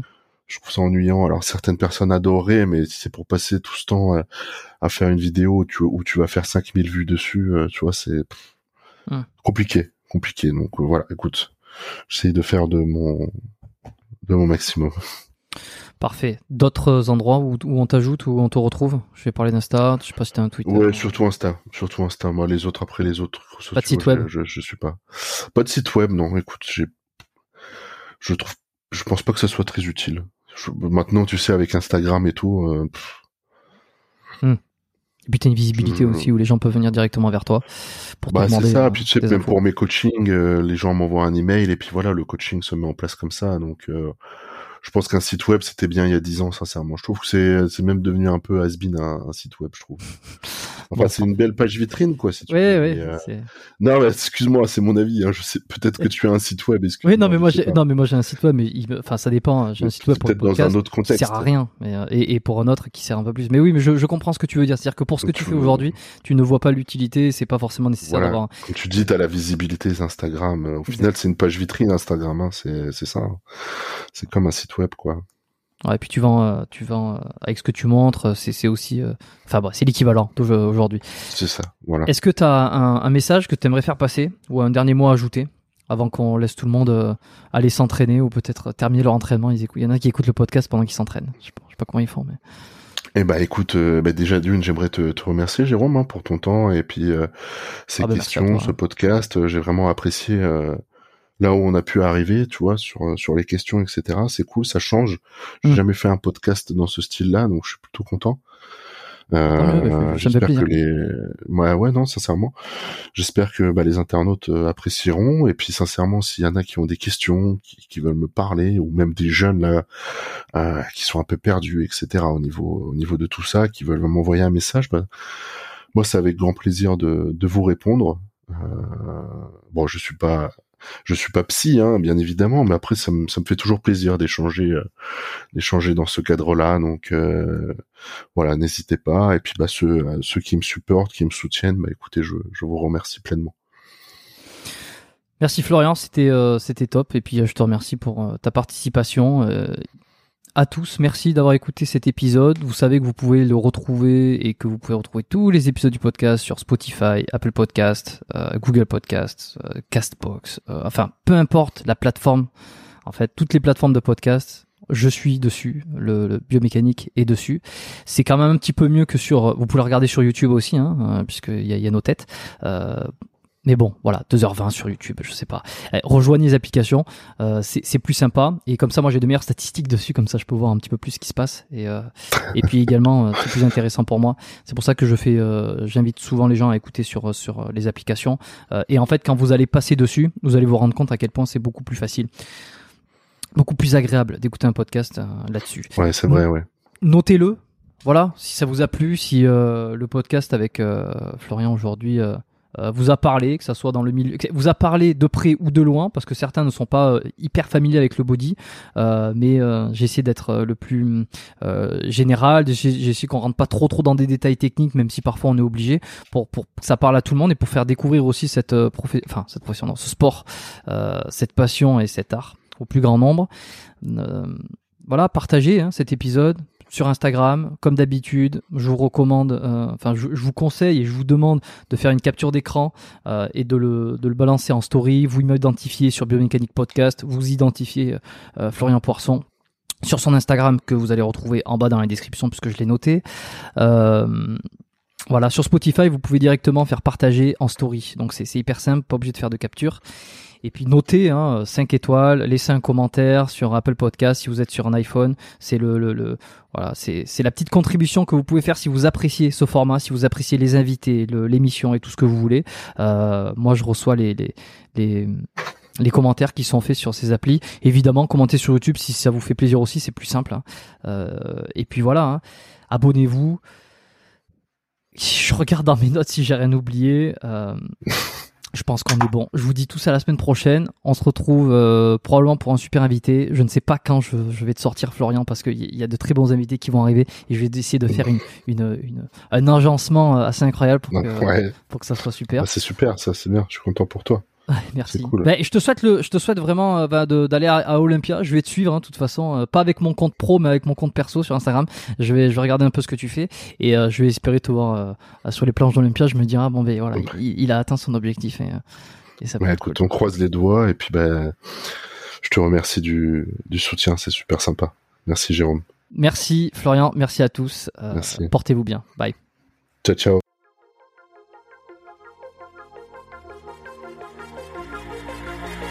Merci d'avoir écouté cet épisode du podcast Biomécanique jusqu'au bout. Vous pouvez l'envoyer à deux de vos amis ou le partager sur vos réseaux sociaux. Merci également de lui mettre une note de 5 étoiles avec un petit commentaire sympa. C'est ce qui me permet de mieux ressortir dans les classements.